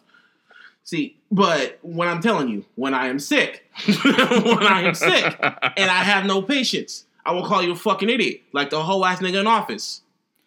yeah, speaking of him, Yeah, the walls are closing in. yeah, and it ain't that wall to go up against Mexico. hmm yeah, pretty much uh, Mueller. Mueller. I can't even pronounce his, pronounce the name, but um, yeah, he um, he sent the boys to his um, to his lawyer's office and raided everything. So they got everything. They got tax returns. They got recordings. They got emails. They got everything. So it's just like a tick tock, tick tock until when he fucking until when the walls are closing down. Yeah, basically. Mm, yeah, I feel like we've been saying that shit for the past fucking, excuse me, several months, and nothing's been happening. Yeah, well, well, it looks like the ball might be rolling now, but we'll see. We'll see. Anyway, I'll, ch- I'll, I'll take that challenge. I'm not promising anything. I don't expect you to, but I mean, you know, never know. That's all I'm saying. You just never know. Mm, fucking idiot. So, Atlanta. Oh man, Donald Glover is just. that nigga's out there. He's always been out there. If you read that GQ interview, he was kind of out there. Oh, when he's basically saying he was in the Matrix, but he I'm- was in the Matrix within the Matrix. Yeah, he's smoking that ooh wee. I don't, I don't know. See, when I read that interview now, and then after watching this current episode, I'm starting to believe this might this might be the last season If it ain't, season three is likely gonna be the last one. because yeah, because he already he jumped the shark. so you you man, I don't know how to explain this fucking episode. Teddy Perkins, That's what season two, episode six of Robbin' Season. Teddy Perkins. Um, Yeah, I had to. I this was one of the episodes I had to watch past three times. I, I was to just I was figure it out. because at the first, the when it ended the first time, I was like, "What the fuck just happened?" and the whole time watching, I was like, "Was this fucking Get Out Part Two? Like, was it out one point five? What the hell was? What the hell just took place?" Obviously, with uh, Teddy Perkins coming out, we knew the correlation with Michael Jackson. Yeah, I, yeah, it was Michael, and it was like a mix of other stuff. That's what I'm saying, like, Inspired yeah. by Michael, but It wasn't Michael, but because because if it was Michael, he his voice would have been a little bit higher. but they did have that picture that he showed of Benny. Yeah, and then he saw Joe Jackson. He no, and he mentioned Joe Jackson Uh, too. right, but no, it was if it was dope that somebody did this was the picture that he Darius he show, was showing Darius off the piano. Mm-hmm. It was supposed to be Benny and his producer, and when you actually compare it to the picture of Michael and Quincy, it's spot on. Spot on comparison. Glover's on. Anyways, this is I don't know how to explain this episode, but Darius decides to he was delivering some shit. No, he was going to pick up this uh, piano, Yeah. and he liked the piano because it had colored keys. Mm-hmm. And It was commercial free too. Yeah, so this is the first episode out of the series that was commercial free.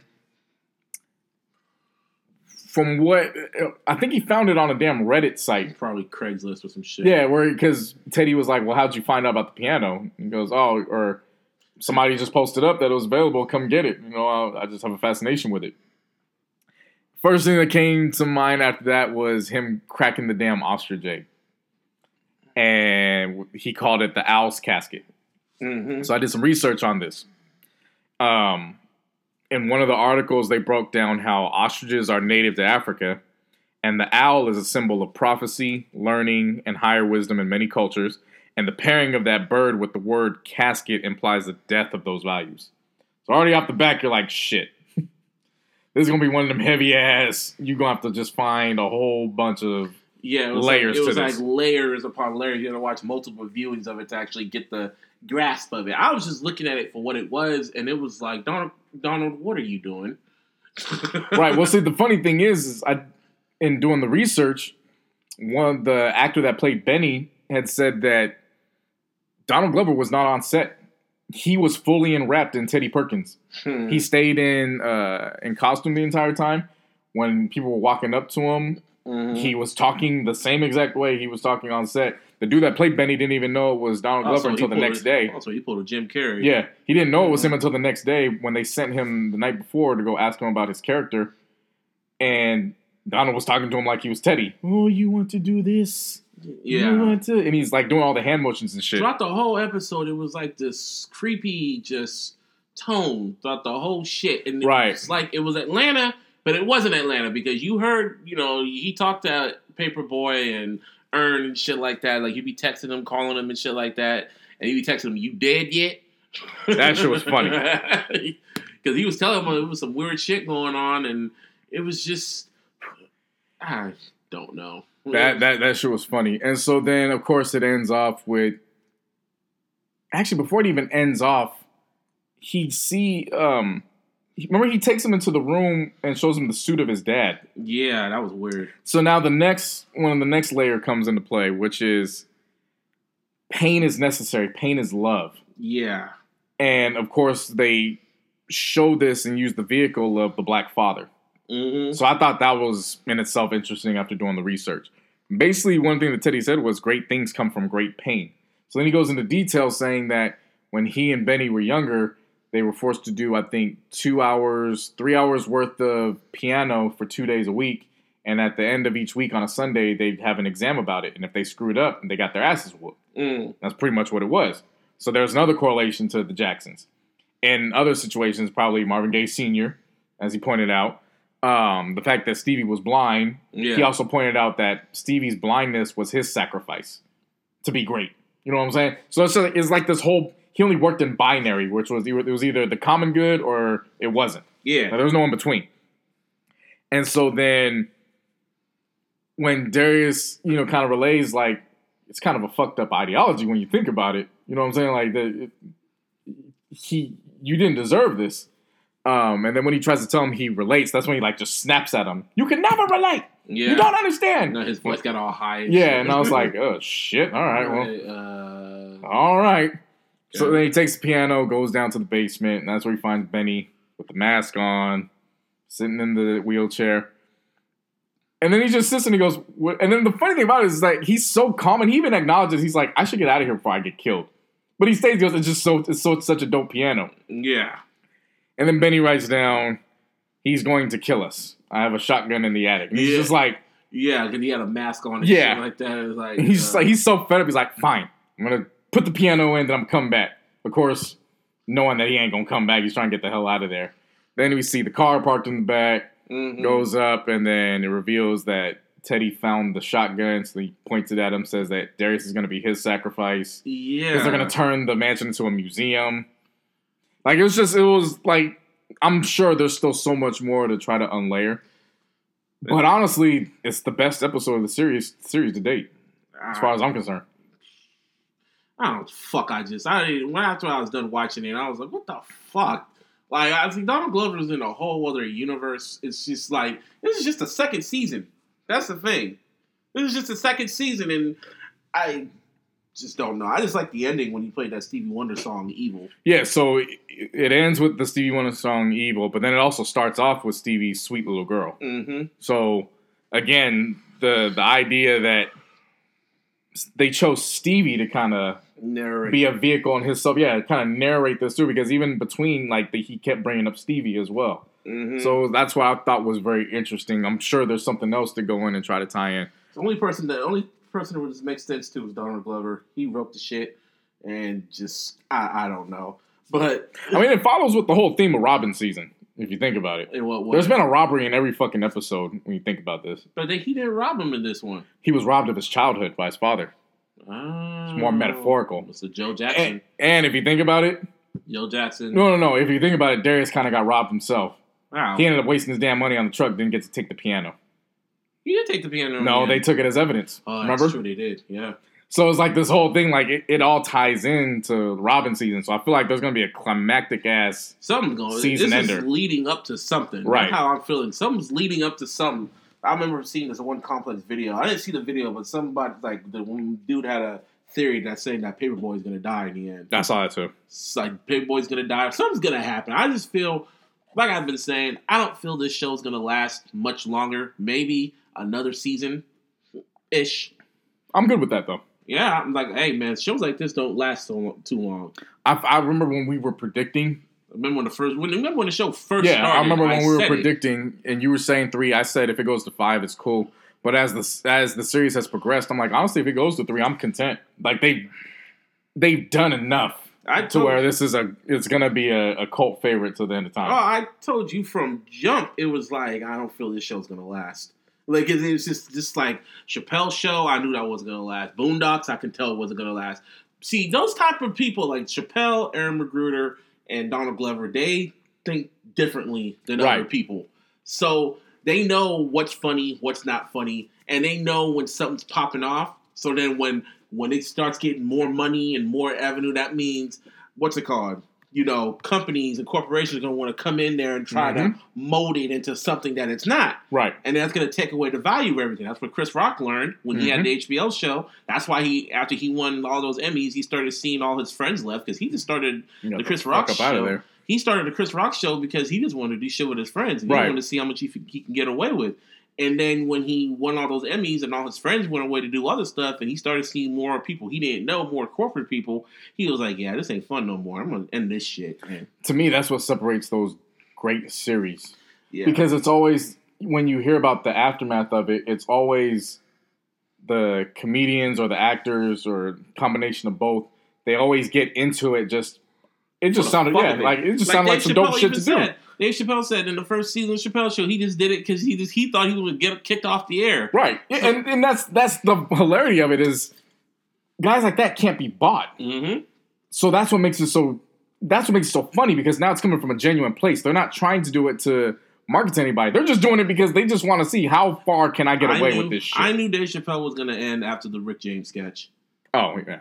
I knew it would hit its peak. I remember I said this ain't gonna last, and I told everyone this. This is not gonna last. And it was like, "Oh, you're fucking crazy, Busby. You're fucking crazy." And what happened? Chappelle went to fucking Africa. Pay me my fucking Because he money. couldn't be bought. Exactly. So, and speaking of Donald Glover, he's getting pissed off, or I don't know. I don't think he's pissed off. I think he just he just showed how petty he can be when he's productive with his time. Because they because FX I guess canceled his Deadpool series. Yeah, and so one of the things that he did because he knew what they were going to do was he put out a faux script, Of the series fin- of the, Of the series- yeah, of the season finale. um, and he's basically fucking with him. For lack of a better word, he basically said "fuck you," I mean, this is what happened. So then he had uh, he had Deadpool breaking the fourth wall, shit like, oh, you know, yeah, this kind of sucks because we really kind of thought this was gonna work, but you know, now that's why you guys are watching this. Oops, I'm sorry, you guys are reading this. Yeah. Yeah, and the, and the fact it was like ten pages. Like he actually had, took the time to actually write all that shit right, like he's Sure. petty as fuck. and put it on his damn Twitter, and then deleted it, of course. Right. and then and then I remember like um, what else came out? A fucking animation uh, t- animation test of Mhm. the Deadpool shit came out, and I'm like, damn man, I guess. And I think Ryan, Ryan Reynolds was voicing it too. So Yeah.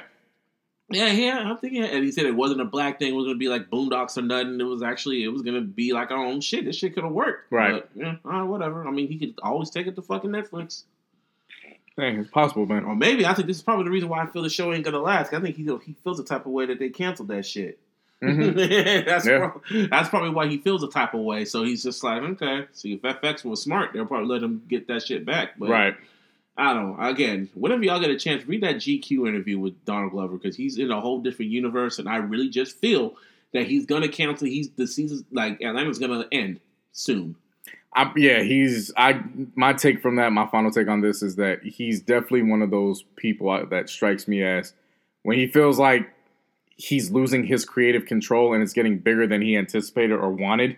He's like, "Fuck it, I don't want to do it anymore." Like, he mm-hmm. definitely strikes me as one of those people. Yep. So, oh yeah, they sh- late last night they released the, I guess the new trailer for the um, Han Solo movie. I saw it. Yeah, and you know Donald Glover's still getting that bag. Yep. So, I'm about to get another one with that Lion King when it drops. mm-hmm. Whenever that come out next year or some shit? possibly either the end of this year or, No, no, or next summer year. next year. Next year, yeah. So yeah, Netflix. David Letterman finally released this Jay Z episode of Yes. Uh, and my next guest needs no introduction. It was a good interview. It was a typical Hove interview. I mean, Letterman was talking, saying stuff that you know, asking Jay Z questions that we already know. Jay Z already gets how it is, and Yeah, they brought, of course, Marcy, just what it was like growing up. One thing that caught me, well, was funny as hell, was that uh, David Letterman says, you know, I'm trying to find ways to relate to you, you know, so I'm just talking about my youth, and I had a paper route. So then Jay goes, oh, it's funny, I had a paper route too.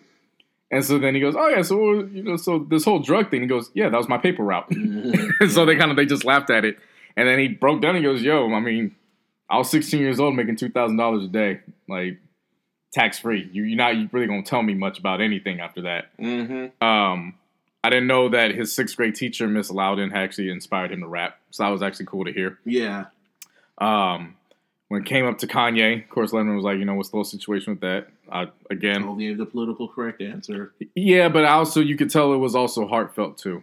It-. It wasn't a. It wasn't a. It was a political correct, but it wasn't at the I same mean, time. it was politically correct for Hove. Right, The stuff that Hove usually says. right, and it was basically that's my little brother. You know, you go through Mhm. some shit, but at the end of the day, your family. And then what he said was the thing I respect about Kanye is that he's the same person no matter where he is. He goes even before he even released an album, he was in we're, we're in recording sessions and he would stand on a fucking table talking about I'm the savior of Chicago, and it's like motherfucker, get off the fucking table. We're trying to record. Yeah, that's Kanye. Yeah. Kanye was always Kanye at the end of the day with that. Um, also, what I liked about it was that Letterman went to uh, Rick Rubin's house. yeah in Malibu, and Mhm. Rick Rubin had said, you know, Jay's just full of wisdom. I really don't know how he knows all that he knows. Um, testament because, of course, everybody says that Rick Rubin's an almighty wisdom having motherfucker. Yeah, he's he's a hippie Yeah, and a wrestling fan. yeah. Um, and then it introduced me to a singer songwriter, which was Madison Ryann Ward. Mm-hmm. because Letterman happened to be walking in on a recording session. Um, and then he asked her, What's your objective when it comes to just recording? And hers was, My objective is to just be as honest as I can be. Yep. Um, and then it showed her recording her single Mirror, which I got. And actually pretty damn good single. Yeah, it was a pretty good song. Liked it. And then they dive, dove into hip hop. Uh, Jay talked about songwriting. Um, and then Letterman said he was in the car and he was with his son, and his son was kind of doing like this beatbox thing. So then Letterman's like, "What are you doing?" He goes, "Ah, Dad, you messed up my flow."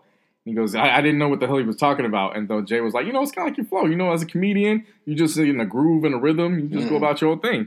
And then I liked how he cited Snoop and M for references about flow, where he's breaking down just they have this rhythm and their own cadence where it's kind of like they're their own percussion, Mm-hmm. um, which is a dope ass breakdown, if you ask me. That's pretty much what it is. Right. Rap. So And then, of course, he talked about some other stuff. Um, of course, the Meek Mill and Kalief Browder uh, situations. Um, something I wasn't expecting was uh, them bringing up uh, who you like to refer as whole ass nigga in office. Well, of course they were going to talk about it. Letterman always brings it up in all the interviews I've watched of the whole, of his Netflix. He brings up 45 in some way, shape, or form. Um, and well, I, you're right. I should I should say I wasn't expecting Jay's response, which was I honestly think it's a good thing in this way. He's now forcing people to have the tough conversations. See, yeah, I mean, in a way, this is what Kanye pretty much said at in the San Jose show after the election, but he said it at the wrong time. And didn't use the best words. Yeah, yeah, it's pretty much. I get like now. Now it's like what's going on right now. I can completely understand what Kanye meant to say, Right. why he wanted to vote for him. right. So yeah, it's for like uh, like what Hope said it was perfect. It's forcing us to have these conversations now. We're well, not forcing us to have the conversation. It's not about politics no more. Right. It's about what's right and what's wrong. For sure. So it's not about Democrats. It's not about Republicans. It's what is right and what is wrong. Mhm. And that whole ass nigga is wrong. So when Eminem said he when he drew that line in the sand, whose side are you on? Are you on what's right or what's what's wrong? Ho ass. Basically. And, And, then, then they, they, and they they talked about infidelity, but they did it in the most like subliminal way. Like it got to that point when Letterman was talking about it, he kind of just kind of was looking at Hove, and Hove looked at him back like, "Nigga, what the fuck you want me to say?" like I ain't gonna talk Yeah. about this shit, but, but I think it was I think how they did it was because they didn't go into detail, it was uh it was a proper way to do it because Letterman could relate because he was in his shoes at one point. Yeah, he had like a mistress and shit, right? Yeah, and so it Mhm. was a way that they not only could they relate, but they could just kind of say it, you know, man to man, like we lucked out, up. we fucked up, but we were lucky. You know what I'm saying? Because it wasn't the fact of what they did; it was what Letterman. How it was how he described it, which was, you know, I I had to walk away looking at it like, not only did I let I hurt people and I let them down, you know, now I have to think about, am I gonna see my kids? You know, I gotta think about if my wife is gonna be dating. I forgot if it was like Stevie or someone. And then Jay was kind of like looking at him like kind of like nah, and He goes, "Oh, so do you know somebody named Stevie or something like that?" Um, but yeah, like I thought it was just a nice interaction over It's something that was yeah. So, but yeah, y'all should just watch that interview. And then one thing I loved how it ended was he asked him if he was going to go out like Frank Sinatra in terms of just recording for forever. And Mhm. Jay's response was, "As long as I have truth to share, I'm going to keep making music Pretty much, as long as he keeps having his truth, that's all it needs. for sure." So, Hove. Yes, sir. Um, on a more serious note, uh, kind of got two different things to touch on real quick. Uh, over the week in our backyard, uh, of course, we had that shooting over at the YouTube headquarters in San Yeah. Bruno. Um, so Nasim Aghdam, um, her YouTube page, it got demonetized, right? Yeah, pretty much. She had uh, some type of YouTube page where she was saying some crazy shit, and I guess it got flagged a bit too many times. So YouTube, when it gets that many flags, they had to demonetize this. When it gets demonetized, that means she can't make money off the shit no more. Right. So that pissed her off, and she kept hitting up YouTube. Apparently, she kept trying to hit up YouTube about why this was fucked up and all this other stuff. So she got pissed off, and she drove her ass over to the headquarters, got herself a handgun, walked up in there, and just shot up three people. Shot up the headquarters. People ran. Her like it shot three people. People were in critical condition and con- condition. But then when the cops finally showed up, she shot herself. Yeah. And of course, everybody's thinking when you first read the reports and hear about the situation, you're thinking, okay, scorn lover, um, probably love triangle type deal. But then when the reports came out, and said that yeah, she ain't got nothing to do personally with the headquarters or anybody involved with the headquarters. So then it's like, okay, what the fuck's going on? So then the reports come out about her page, and then Kron reported that her dad had actually called the police the night before Mm, and was saying, "Hey, my daughter's missing. You might want to be on the lookout for her because she's been acting up in arms about the, her YouTube page, and she's been pretty violent in her responses to it. And they actually found her ass at like two in the morning, Tuesday morning, the day of. Um, she was sleeping in her car on the road, but because she wasn't a threat She had no gun on her. and no gun on her, they had to let her go. And to me, that's what that's one of the things that's fucked up about our system. Where it's like if her father called y'all asses and said you might want to check on her and make sure everything's you know kind of cracking, probably could have avoided this whole situation instead of saying, "Well, sir, because she hasn't been missing for 48 hours and because she hasn't posed a physical threat to anybody, we kind of have to wait until some shit goes down." Pretty much. Like that's that's one thing I don't understand about our system, but you know. It is what it is. Yeah. So prayers up to to those who are recovering, um, especially everybody around the the Oh, bay in general. Of, speaking of fucking gun laws, Killer Mike put his foot in his mouth again. Yeah. Stupid motherfucker. Yeah, he did. Uh, what was it? The H and M. Yeah, the H and M shit. Yeah, so I forgot the girl's name, but she posted a vid- she posted a picture of her and her um, homegirls, and she like, yeah, shout out to my girls for the H and M and the stylist, and blah blah blah blah. And then Killer Mike goes in there, like, oh, so you're gonna ridicule me for talking to the NRA and da da da da da and all this other stuff. Like he was trying to be uh fucking typical smart ass dumb nigga yet again. And because he was going like, oh, so now you're gonna shout out H and M, the same company that fucking um that made a that made a black person be a monkey and shit like that, huh? Yeah, okay, you go do that, niggas. And then she responds back, well, you know H and M means hair and makeup, right? and pretty much that's what she said. Stupid nigga. Yeah. And the crazy thing is, the comment's still up there. Like he didn't delete it, so he knew he was wrong. He just laughs about it. He got donkey of the day. He tried to call in and talk about it and shit, and he was trying to play it off. I'm he's like, just not having a good last few he should have just kept his fucking mouth shut. He wanted to be loud and wrong yet again. right. S- mm, Stick to rapping, homie. Yeah, and then to close out the with the serious talk, of course, last week, uh, which was April fourth, was actually the 50th anniversary of Martin Luther King's assassination. Um, and of course, everybody was writing think pieces, but I found one from uh, this gentleman, Karan J. Phillips, and he wrote for the Daily News. great article. Like if, for those who have read it, you can attest to it. For those who haven't, who might be interested, highly recommend going to look for this article. It's a great read. Basically, what it was was saying was on this day 50 years ago, an unarmed black man was shot to death by a white man. Now, if it happened today, you would probably scroll past his name on one of your social media platforms and it would look just like this hashtag Martin Luther King Jr. Pretty much. And it just from that instance, it just opens up a whole ass different perspective. And as it opens a different perspective, it highlights what we've been saying this whole time.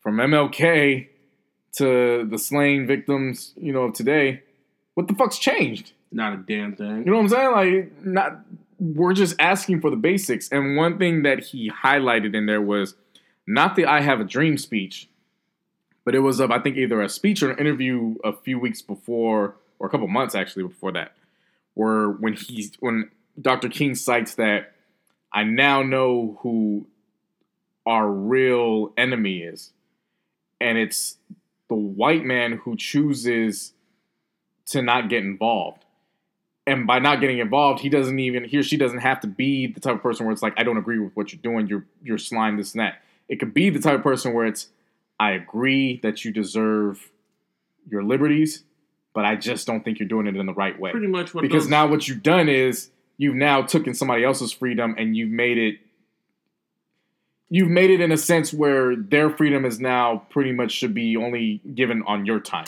Pretty much what those what those people be doing when um, Kaepernick was taking a knee. Like, oh, you're doing a good thing, but you know, Exactly. I ain't gonna take a knee. For, I'm not gonna take a knee with you. That's gonna fuck up my money. Right. Pretty much like everyone in the fucking NFL. So Yeah, so that that's again that that was a an article by Karan J. Phillips. Highly recommend everybody going to read that. Um, once again, rest in peace to Martin Luther King Jr. But you know what you need to do? What's you that? call Tyrone. Yeah, Tyrone back in the news. Yeah, he about to sue fucking Howard for ten million dollars. That's a fucking finesse. he's trying to finesse this shit. He's trying to finesse to get some of that money. I mean, I guess he said he ident- They said they complained that they identified the whistleblower in Howard University, but well, I mean, he said he's he's suing for a breach, breach of duty or negligence and intentional infliction of emotional. And what's crazy is I he's mean, I likely gonna win some money. That's the crazy thing about it. Well, I guess, nigga. Only in America. Only in America. We're we're we're the Don King. Um, your favorite, my favorite, everybody's favorite. Not my favorite. Well, one of our favorite Nah, hookmans. nah, fucking one of our favorite hookmans, Mr. Teddy Pendergrass himself, T Pain, he has started his own university. That's right, ladies and gentlemen. Wisconsin University with the tagline, We can't believe this shit either. And I went and looked at it, I was like, what the fuck are they talking about? Hmm. And it's uh, what he's done is he started his own clothing line, but he's done it in the form of a funny ass fake college website. Mm. Um, so of course, like I said, Wisconsin University is the name of the clothing line, but on the site they got tabs just like it's a real legit college, faculty, campus life. Um, you can find some of your academic courses, which include history of autotune, accounting for strippers, and history of gifs at 3 a.m. which will, how the description puts it is, we've all been in the situation. You up late, scrolling through that Snapchat, you see that one girl in your class talking about is anybody up? You don't want to seem too desperate, but you want to hit her with just the right gif. Well, this is a class for you to get your Mac on. Hmm. And I was like, sign me up right now. I want that shit. um, so shouts out to T Pain on that, and then shout out to Me's. Um, they put out another playlist which follows up, which is uh, T Pain is not washed. The playlist. Mel's. Mel's, I'm sorry. Um, and uh, you just forget how some of these artists just man when they was on when they was popping, nigga, they was popping Mm-hmm. like just popping. Yeah, I know. They were all over the fucking place. Yeah. Literally all over the place. Now we'd be lucky if we ever get those type of fucking runs done. Right. Um, so shout out to T Pain, shout out to Mel's. Uh, Lorde in her IG caption. See, I knew what she meant, Same here. but she, damn. So pretty much, if y'all didn't see what happened oh this past weekend, she posted a Instagram vid, uh, Instagram post of her bathtub, and the caption said, "And I will always love you." Yeah. Now, if y'all don't know, Whitney Houston died in a bathtub, so people think she was being disrespectful. I knew what she was trying. To, I get, Of I- course, I knew what she was trying to say. She And- loved taking a bath. Yeah, so you know, she didn't really put the you know two and two together. Right. So I don't know if she apologized. Yeah, she probably at this point. She probably apologized at this point. But yeah, that was a that was bad timing. I forgot who it was. Uh, I actually think it was Mills. Uh, he tweeted out Brandy about to run up on her, like, and then it was the fucking gif of. Austin getting ran over. yeah. It's fucked up. They ain't never gonna let Brandy get over that shit. No, not at all. She did kill somebody, right? Yeah. Oh shit. Mm. That's like, um, life, motherfucking. Um, Juelz Santana is out of jail on fucking house arrest. yeah, five hundred thousand dollar bond. He's been released to the custody of his mom's. um, shit, I, you released me to the custody of my mom's all day. I'd rather do that than spend it in jail. So I, ain't- I ain't even mad at that. Mm-hmm. Um, of course, now he's got a. They got court hearings coming up pretty soon, but it, I think everybody just found the news out because Jim Jones put up a screenshot of him FaceTiming Cam, and then they, then they dropped the record afterwards. They did. Yeah, it's Jim Jones and Juelz. They ended up dropping the record. I ain't hear it, but yeah, we'll see how that goes. And um, good for them. and I wanted to shout him out last week, but I just I forgot to put him on the notes. Either he got erased or something happened or whatever. I mean, I just forgot. Uh, that Yoling kid from Walmart. Oh yeah, that's yeah. That shit was funny. Yeah. Um, now they're trying to salt his image, man, because now they got all these follow ups, and they're just not funny. Like, just like, you- like let let let the man have his wave. Let the little boy have his own wave, man. He's man. gonna wait till the parents come out and see if they're racist or not. Then we'll see if he's really funny. If It's been a it's been a week, almost two weeks, and nothing's come Yeah, up. So you know we'll keep we'll, waiting. we'll see. keep waiting. It's from Walmart, man. That's a fucking conservative ass fucking store. I, I don't shop at Walmart. I don't fuck how cheap that shit is. They treat their people like shit. Yeah, well, you you choose people choose to work there as well. I'm not saying it's you defend it, but I'm saying you have a choice on where you work as well. Yeah, I will say that. Shit, some people have no choice. They need money somehow. Yeah, well, it's always target. Um, some stuff went down in sports. I don't really care about it that much, Me but neither. we'll, we'll run down the list real quick. Uh, Patriots still doing Patriots things. Uh, they went ahead and traded wide receiver Brandin Cooks and a fourth rounder to the LA Rams. Ravens signed fucking RG three, which is fucking random. It's very random. I was like, oh, well, I guess that.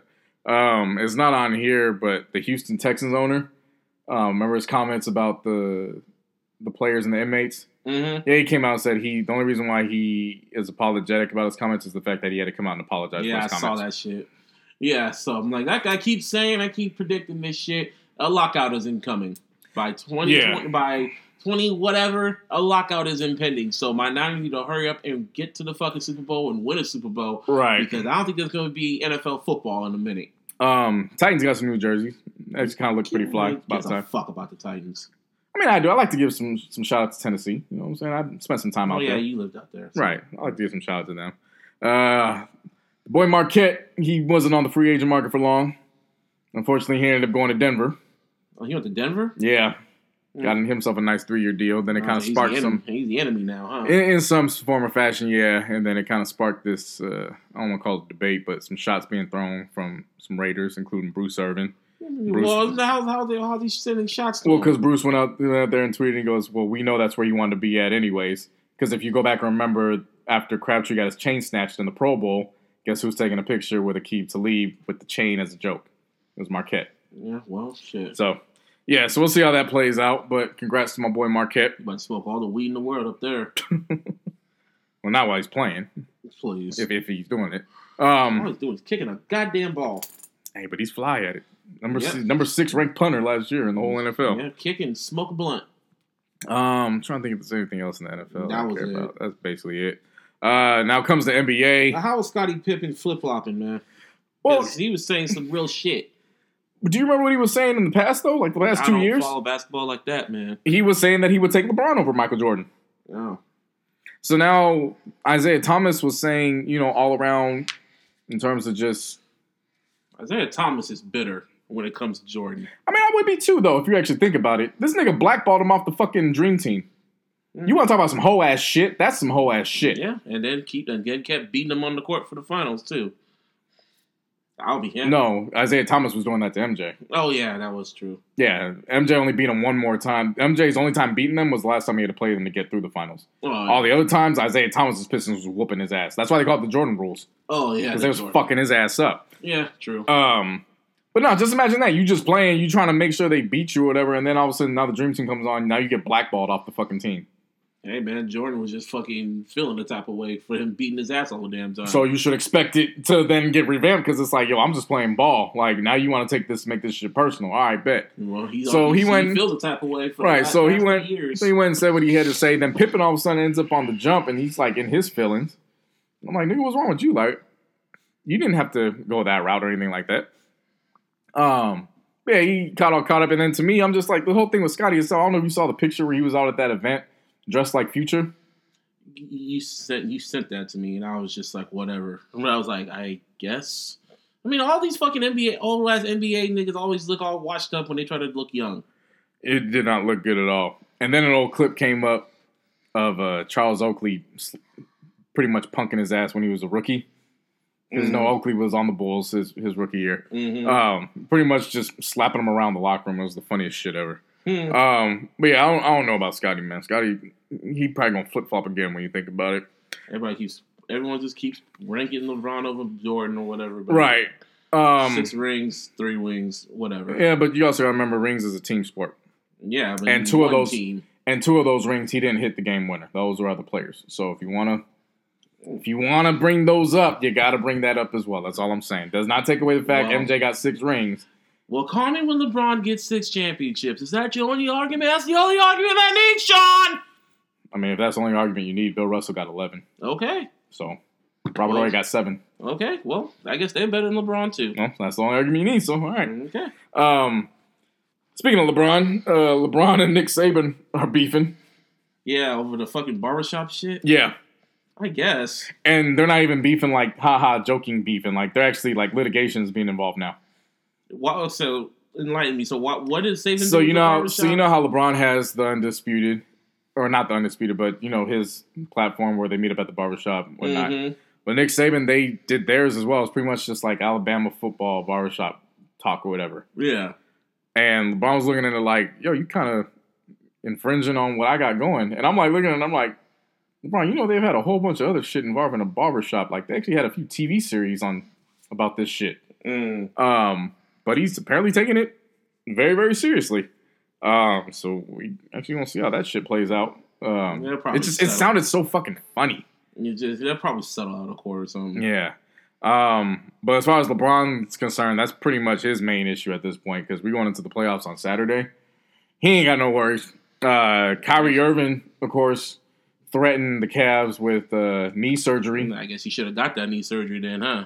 He threatened them with knee surgery, or if he wasn't going to be traded. And then lo and behold, a week ago, God was like, "Yo, I got a receipt, dog. Like you gotta, I gotta get that from you." And he had to have season-ending knee surgery. Yep. So he's not going to be available for the playoffs, which means Boston ain't going to have him or Gordon Hayward. So they're pretty much a wrap at this point. Uh, the Toronto Raptors, although they're the number one seed and have just under 60 wins, have shown they just turn into fanboys when they play the Cavs. Pretty so much, they damn sure ain't going to get it it's done. just LeBron in the East again. Now, this is going to be something interesting because while I don't believe the Sixers are going to get the job done this year, Mhm. they're actually going to be on display now for the world to see that they're coming.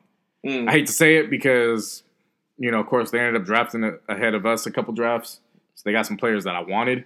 Mhm. Um, so now we're seeing it come to fruition. But Ben Simmons out here looking like he gonna run the NBA for years to come. And Embiid will be back from his eye situation. Mhm. So again, like I said, they're not gonna overtake the Cavs, but they gonna put everybody on notice in the playoffs. So that's something you gonna want to pay attention to. Yep. Um, That's about it with that. Yeah, and then you got uh, Steve Kerr and Kevin Durant. They seem to be don't be on the same page, but we'll see how that plays out. We'll see. Everyone's just limping to the playoffs at this point. Right.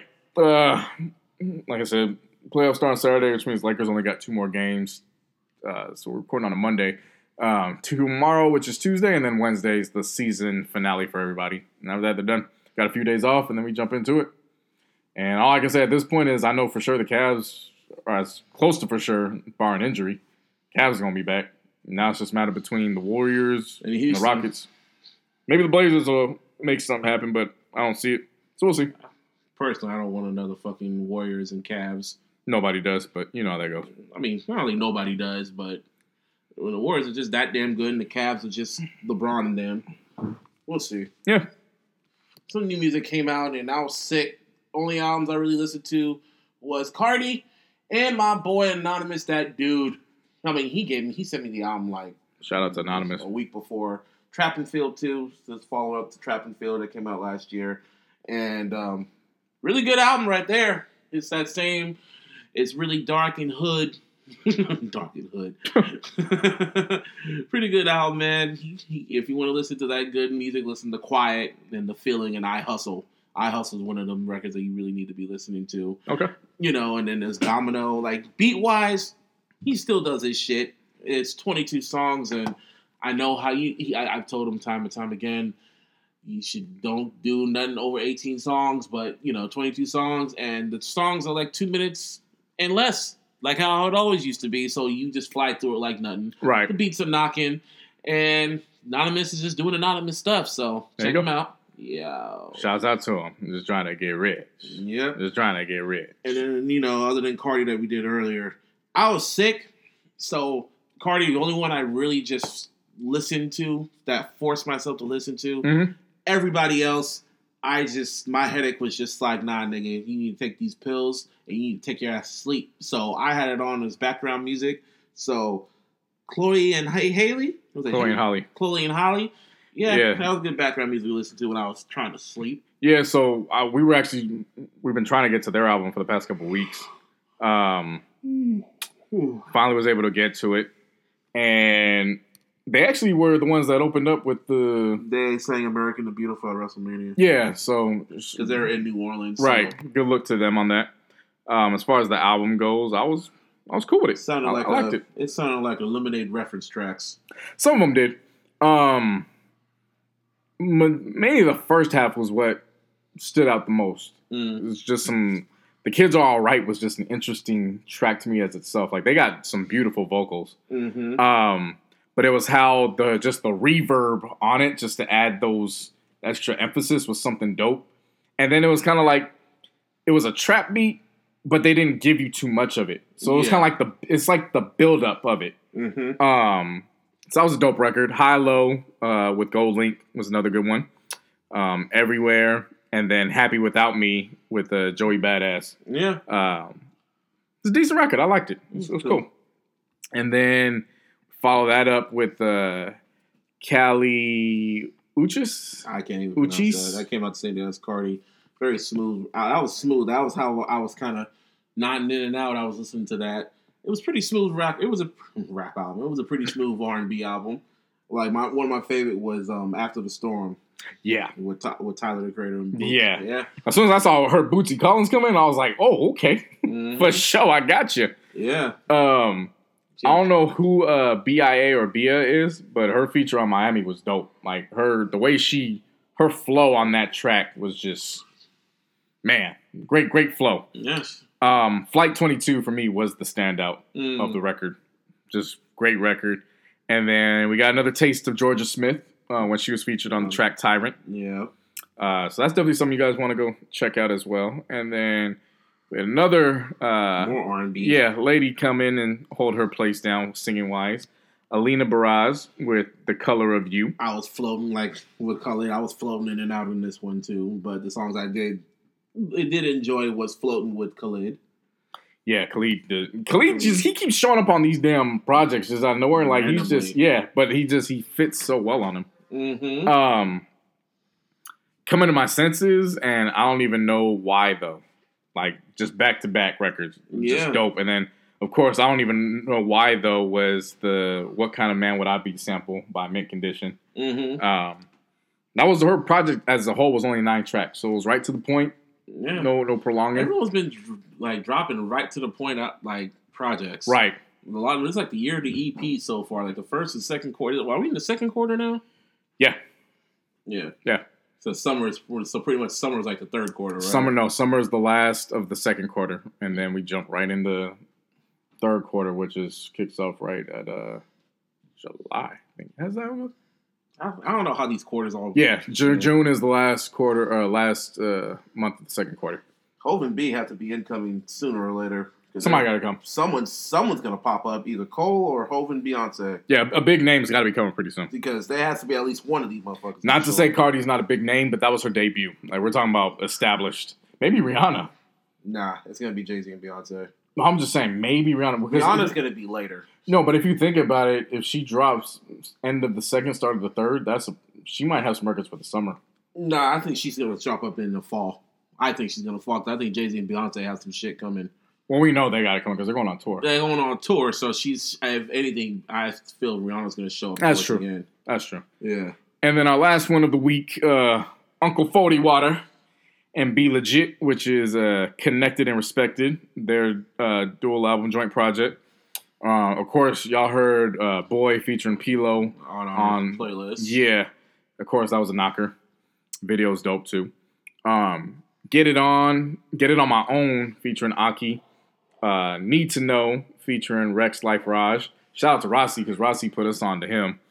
Um, that was a dope record. And then, Blame it, featuring the click. yeah, Yeah, that whole album, man. I, I that was the one album when I was getting better. I started, I really started listening to, and E40 is still just spitting his ass off like he always does, and B-Legit. Man, B-Legit looks one of my. He looks like my grandpa, man. Yeah, they're, they're God up bless there. his soul. They're up there in age. But no, E40 still looks the same. B-Legit looks like my well, grandpa. E40, like, he don't. He lost a lot of weight. E40 always be losing weight, gaining weight, losing weight, gaining weight. Make it be like Seth Rogen, like Seth Rogen, him and him and Seth Rogen, losing weight, gaining weight, losing weight. Make up my mind be it fat, be or be skinny, or be thick. Pause. Speaking of Uncle 40, um, Dom finally introduced me to the sweet tea slurricane, uh, sweet lemonade, or simply lemonade mix for Yeah. like a, a hood ass Arnold Palmer. Oh, that, that, that, Boy. fuck you up, wouldn't it? Boy, Uh, no, it didn't. It was as smooth as shit though. It's one of the smoothest drinks. That's gonna be a go to so that's gonna be. That sounds like it's gonna sneak up on you. if you're not paying attention. That's what I mean. Yeah. Yeah, you, you gotta you gotta pay attention to the the hood ass Arnold Palmer, but understand it's a dope ass drink. Mm. So y'all heard it here first. You can credit my little brother Dom for introducing y'all to the hood ass Arnold Palmer. Mm, Cut the check. Yeah, please, please. Um, so that covers music for the week. Uh, we also had some. You on movies? Did I go to the movie? Only movie when I was better, I was trying to fight this damn code. I'm like, I'm going to these motherfucking movies. Yeah. I went. I went to go see a quiet a quiet place Okay. that featured our boy Jim from The Office. He has a real name, but he's Jim forever. What? Yeah, uh, John Krasinski. Yeah, he's Jim. What? uh, he he um he started it and directed it. Nice. Yeah, it's Quiet Place is a movie that takes place that takes place in a post-apocalyptic apocalyptic world, and it follows this family that has to be silent because Okay. if they make any type of noise, these alien zombie-like creatures come and just get you Gotcha. because it, it, it reacts to sound. So they have to be very very silent, or else they're gonna come and just get your ass Okay. and he did a really good job because the whole movie was just silence. There was very little dialogue in it, which was really creative. Nice. And it was his director debut, so he directed it and started it, and he did a really good job, and it was number one at the box office. He's definitely had some prep because uh, he definitely has some.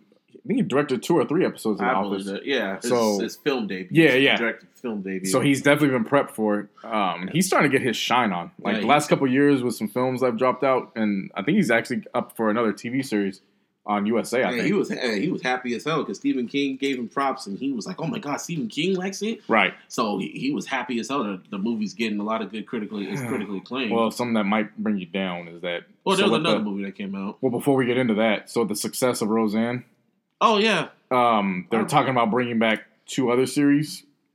One of them in contention is The Office. Well, not you. You, I'm- you're the I'm- one obsessed about that damn show. I'm not happy about that. well, Like I just, there's nothing left to talk about. They all left. well, none left. None left the fucking Roseanne to talk about, and hey, they brought it back. See, I blame Fuller House for this because the success of Fuller House showed, oh, reboot shows can really work. So I blame. was that the show. first one? Yeah, and then it was no, it was Girl Meets World, but Fuller House was the Yeah. one that really showed that it could work. So yeah, blame Fuller House and Netflix. Oh, I mean, Hollywood does all the time. I mean, we think Nah, about it. not to this extent. What they've well, been doing no, right no, no, now. no. What, I- what I'm saying is that they're they change a while, but with how they do it, it's still the same format. If you think about it, when we had uh, in um, Living Single, all they did was they just got a white living single and called it Friends. Yeah, but this Um, so now, so now instead of just taking separating black comedies and broader audience, audience or yeah, audience shows, um, now they're just going back to reboots. So- yeah, because reboots work, is they they see the success rate. So Yeah, because Will and Grace is doing pretty good from what yeah, it is. And fucking, they're bringing back Murphy Brown. You remember Murphy Brown? Yeah. Yeah, they're bringing that shit back. Murphy Brown? Yeah. Murphy Brown. They bring back the Cosby Show. Damn, man. Shit. Well, speaking of like Cosby Brown like shows, did you hear about how the um the director of Blackish or the creative director of Blackish is he's trying to get out of his contract with ABC? Yeah. Yeah, after they fucking stopped him from showing that episode about players taking a knee and shit, Mhm. and then you fucking have Roseanne come back and talk about political shit, but nothing happens. They have the highest rated shit ever. Yeah, so he just he, he's trying to find a way to get out of his contract. Well, yeah, because you also, so not to say that they're defending what they're doing, you got to understand the situation. ABC is a part of what? ESPN, No, ABC is a part of Disney. Disney, ESPN is a part of what? Disney. ABC. Yeah. So- so yeah, it's- Conflict of interest now there, Business. and yeah, it's it all boiled down to it business. all comes down to business at the end of the day. Racist, but business. Yeah, racist business. Uh, so you finally watched on my block, huh? yeah, and I told you, like I had a sense of what the fuck was going to happen. Well, I didn't want to tell you. I want you to watch I it. told you to tell me this shit last time. Why? I didn't want to tell you shit. Don't ask me about shit. Just watch it. Well, then don't tell me to watch shit. Well, I'll tell you Well, to watch it. You can tell me to watch it, but don't be like, yeah, well, the ending's gonna catch you off guard. well, Well, yeah, because it did. No, don't tell me that then, because then I'm gonna figure it out at some point. Well, shit. Yeah, so after the second episode, I realized Ruby was gonna get popped. So how did you figure out Ruby was gonna get popped? Okay, so this is how I figured this shit out. Oh, sorry, spoilers. Oh yeah, yeah, but you know, whatever. It's been out for two weeks now. Y'all had your Yeah, chance. true. Um, Not even for two weeks. It's been out for longer than that. actually, it has. it has. I was still in my old apartment. It has. Y'all definitely. Uh, oh fuck y'all! Spoiler alert. yeah, take, take, take them sirens back. Um. All right, so Monse. Ain't nothing gonna happen to her because she's the one that seems to keep everybody intact. Mm, And if you take her out, then that means that you're forcing Ruby and Jamal to get in a situation where they're thinking about joining the gang, and that's not who they are. hmm So she's out the picture. She's not going to take her. Jamal, while he's black and while he's the first person that usually they go after traditionally, that's not who his character is, and he was too far busy doing what he was doing. It wasn't that wasn't going to take place. Cesar himself, if you take out the gang member, Then there's no point in the show. That's the yeah, because none of them are going to join gangs, hmm so he's just gone. hmm So that leaves one more person, and that's Ruby. And as soon as Ruby came out talking about I'm Ruben, I was like, damn, they're gonna shoot that little guy. Like that's fucked up, dog. I didn't. I didn't figure that shit. out. I was just when I first watched the show, I was just watching it as okay, it's like a coming of age show. You know, I was like, okay, there's some there's some violence in it, and I was like, yeah, okay, whatever. See, that's the thing. They kept leaving clues. Because just when you thought it was a, just a normal coming of age story, there was like always this reality that hits you. Yeah, I was seeing that, but I'm thinking, no, it's like one of them Netflix shows. That's, you know, I didn't think it was gonna get that violent. That's what I was thinking. Okay. That's what caught me off. I didn't think it was gonna get. It was gonna be like it was gonna go there. No pun intended. Right. So, like when the ending showed up at the quinceañera, I'm like, oh, Ruby uh, made up with the chick. You know, they're all dancing, and then I was thinking that motherfucker gonna come back and shoot that boy, sh- try to shoot Cesar. And then Yeah. all of a sudden, you just see, you see old boy just creep up in there, and then take his gun, and then take the gun, and then just, it, I was just like, oh no! And then pop, shot Ruben and the other girl. Yeah, so it went through Ruby and then it hit Olivia in the chest as well. Mm-hmm. And so she's laying down and her, I was in her dress and her pool of blood. Like she's obviously, it looked like her wound might be fatal. Um, but nah, even nah, nah. Ruby was fucked up. He gonna he gonna make it. Yeah, he, Yeah, he not. I'm saying she might not. What makes you say that? Oh yeah, because because you saw the Hers was a little bit closer in the center than his. His was more like on his pec. Not to say that bullets can't travel, but you know, you're not gonna just take one of the main characters right away. Um, I don't think she's gonna die. I think hopefully she, she don't. I think she's gonna. I think both. I think he's just gonna be in a coma. 'Cause that shit came out of nowhere, and then it cuts to um, the black dude on the fucking bike, and he found the money. Yeah. Was Ring like, around the rosy, pocket full of posy, ashes, ashes, we all fall down. This goes to show a nursery rhyme ain't always just a nursery rhyme. yeah, and he was just on his bike, and I was just like, oh, and then, then we gotta wait for season two. Yeah. Um, it's a good series. I liked it. Yeah, Uh, and of course, I, uh, Spooky. Spooky gonna find Cesar and be like, I thought you told me you killed him. What lejos? Uh, yeah, think it, it just left hella unanswered questions. I love Right. about seasons like that when they have when they get more unanswered questions. I'm like, you gotta tune in next year. Yeah. So Jasmine's character was funny. She's the mhm. little hot ass mess one. yeah, She was funny. Was Paige about to retire? But yeah, no, it was, it was a good series. I, I liked it overall. And then I caught one more, which is your favorite TV character, young Tariq from Power. Oh fuck that nigga. So actor uh, Michael Rainey Jr. He starred in this uh, new Netflix original Amateur. Uh, it was Mhm. directed by Riley Koo, and basically what it does, it follows this eighth grader as he goes up into pretty much the high school realm. Um, Mhm. they move him up, and he joins this private high school just based off his talents with basketball, and it just shows the the ugly truths behind the scenes that you know I didn't these are all these are all amateurs, but they're not really amateurs when you think about it. And it actually came at a perfect time with everything that's going on in the NCAA. Mhm. Uh, story itself is nah, you know what I'm saying? It just ends too quickly. It's just Tariq. No, he actually did a great job. He did a, he did a really really good he job. He still just has that punchable face. I wouldn't say that, but then when you get towards the end, yeah, you'll be like, why did you do that? I'm gonna punch you in your fucking face. Like, I can tell. I can tell you'll you'll watch it and you'll be like, why the fuck are you doing that? Why? I mean, just like Power. But but on the flip, like I'll, I'll kind of spoiler alert, he didn't get anybody killed, so that's at least positive. Step up, right direction. Speaking of Power, I think 50 released like an Instagram teaser trailer for season five of Power. Ooh, nice. Mm. It's about that time. Got a few more months left. Yeah, it's about to be that time. That time period. Power. We and actually have just two months left now. Think about it. yeah, End of June. yeah. Can't wait. Yeah, can't wait, man. Nah, I feel my headache. I'm, I'm gonna take some Advil. and uh yeah, hopefully I get. Well, I will be better next week because we will see. When are we supposed to see um Big K.R.I.T.? That's in two weeks, huh? Uh, we see crit. Yeah, next weekend, so next weekend, the nineteenth or twenty twenty first. first. Yeah, twenty first. Yeah, and then that same week, fucking Infinity War comes out. It's gonna be a hot spring. All right. Well, I was about to say it's gonna be a hot spring because you know Cam promised us a hot summer years ago and we didn't get it. So didn't get it. Uh, yeah, Yeah, I, ain't- I ain't looking forward to that. Mm-hmm. All right. Well, I'm gonna take some Advil, and this was episode 84. AKA the Randy Moss I was about episode. to say, Yep. good in the Hall of Fame. Yeah. Well, now that covers episode 84. And uh, we'll get back to y'all when we get back to y'all. Hopefully it's next week. Fuck Jed York for the sickness. Peace. Peace. Peace.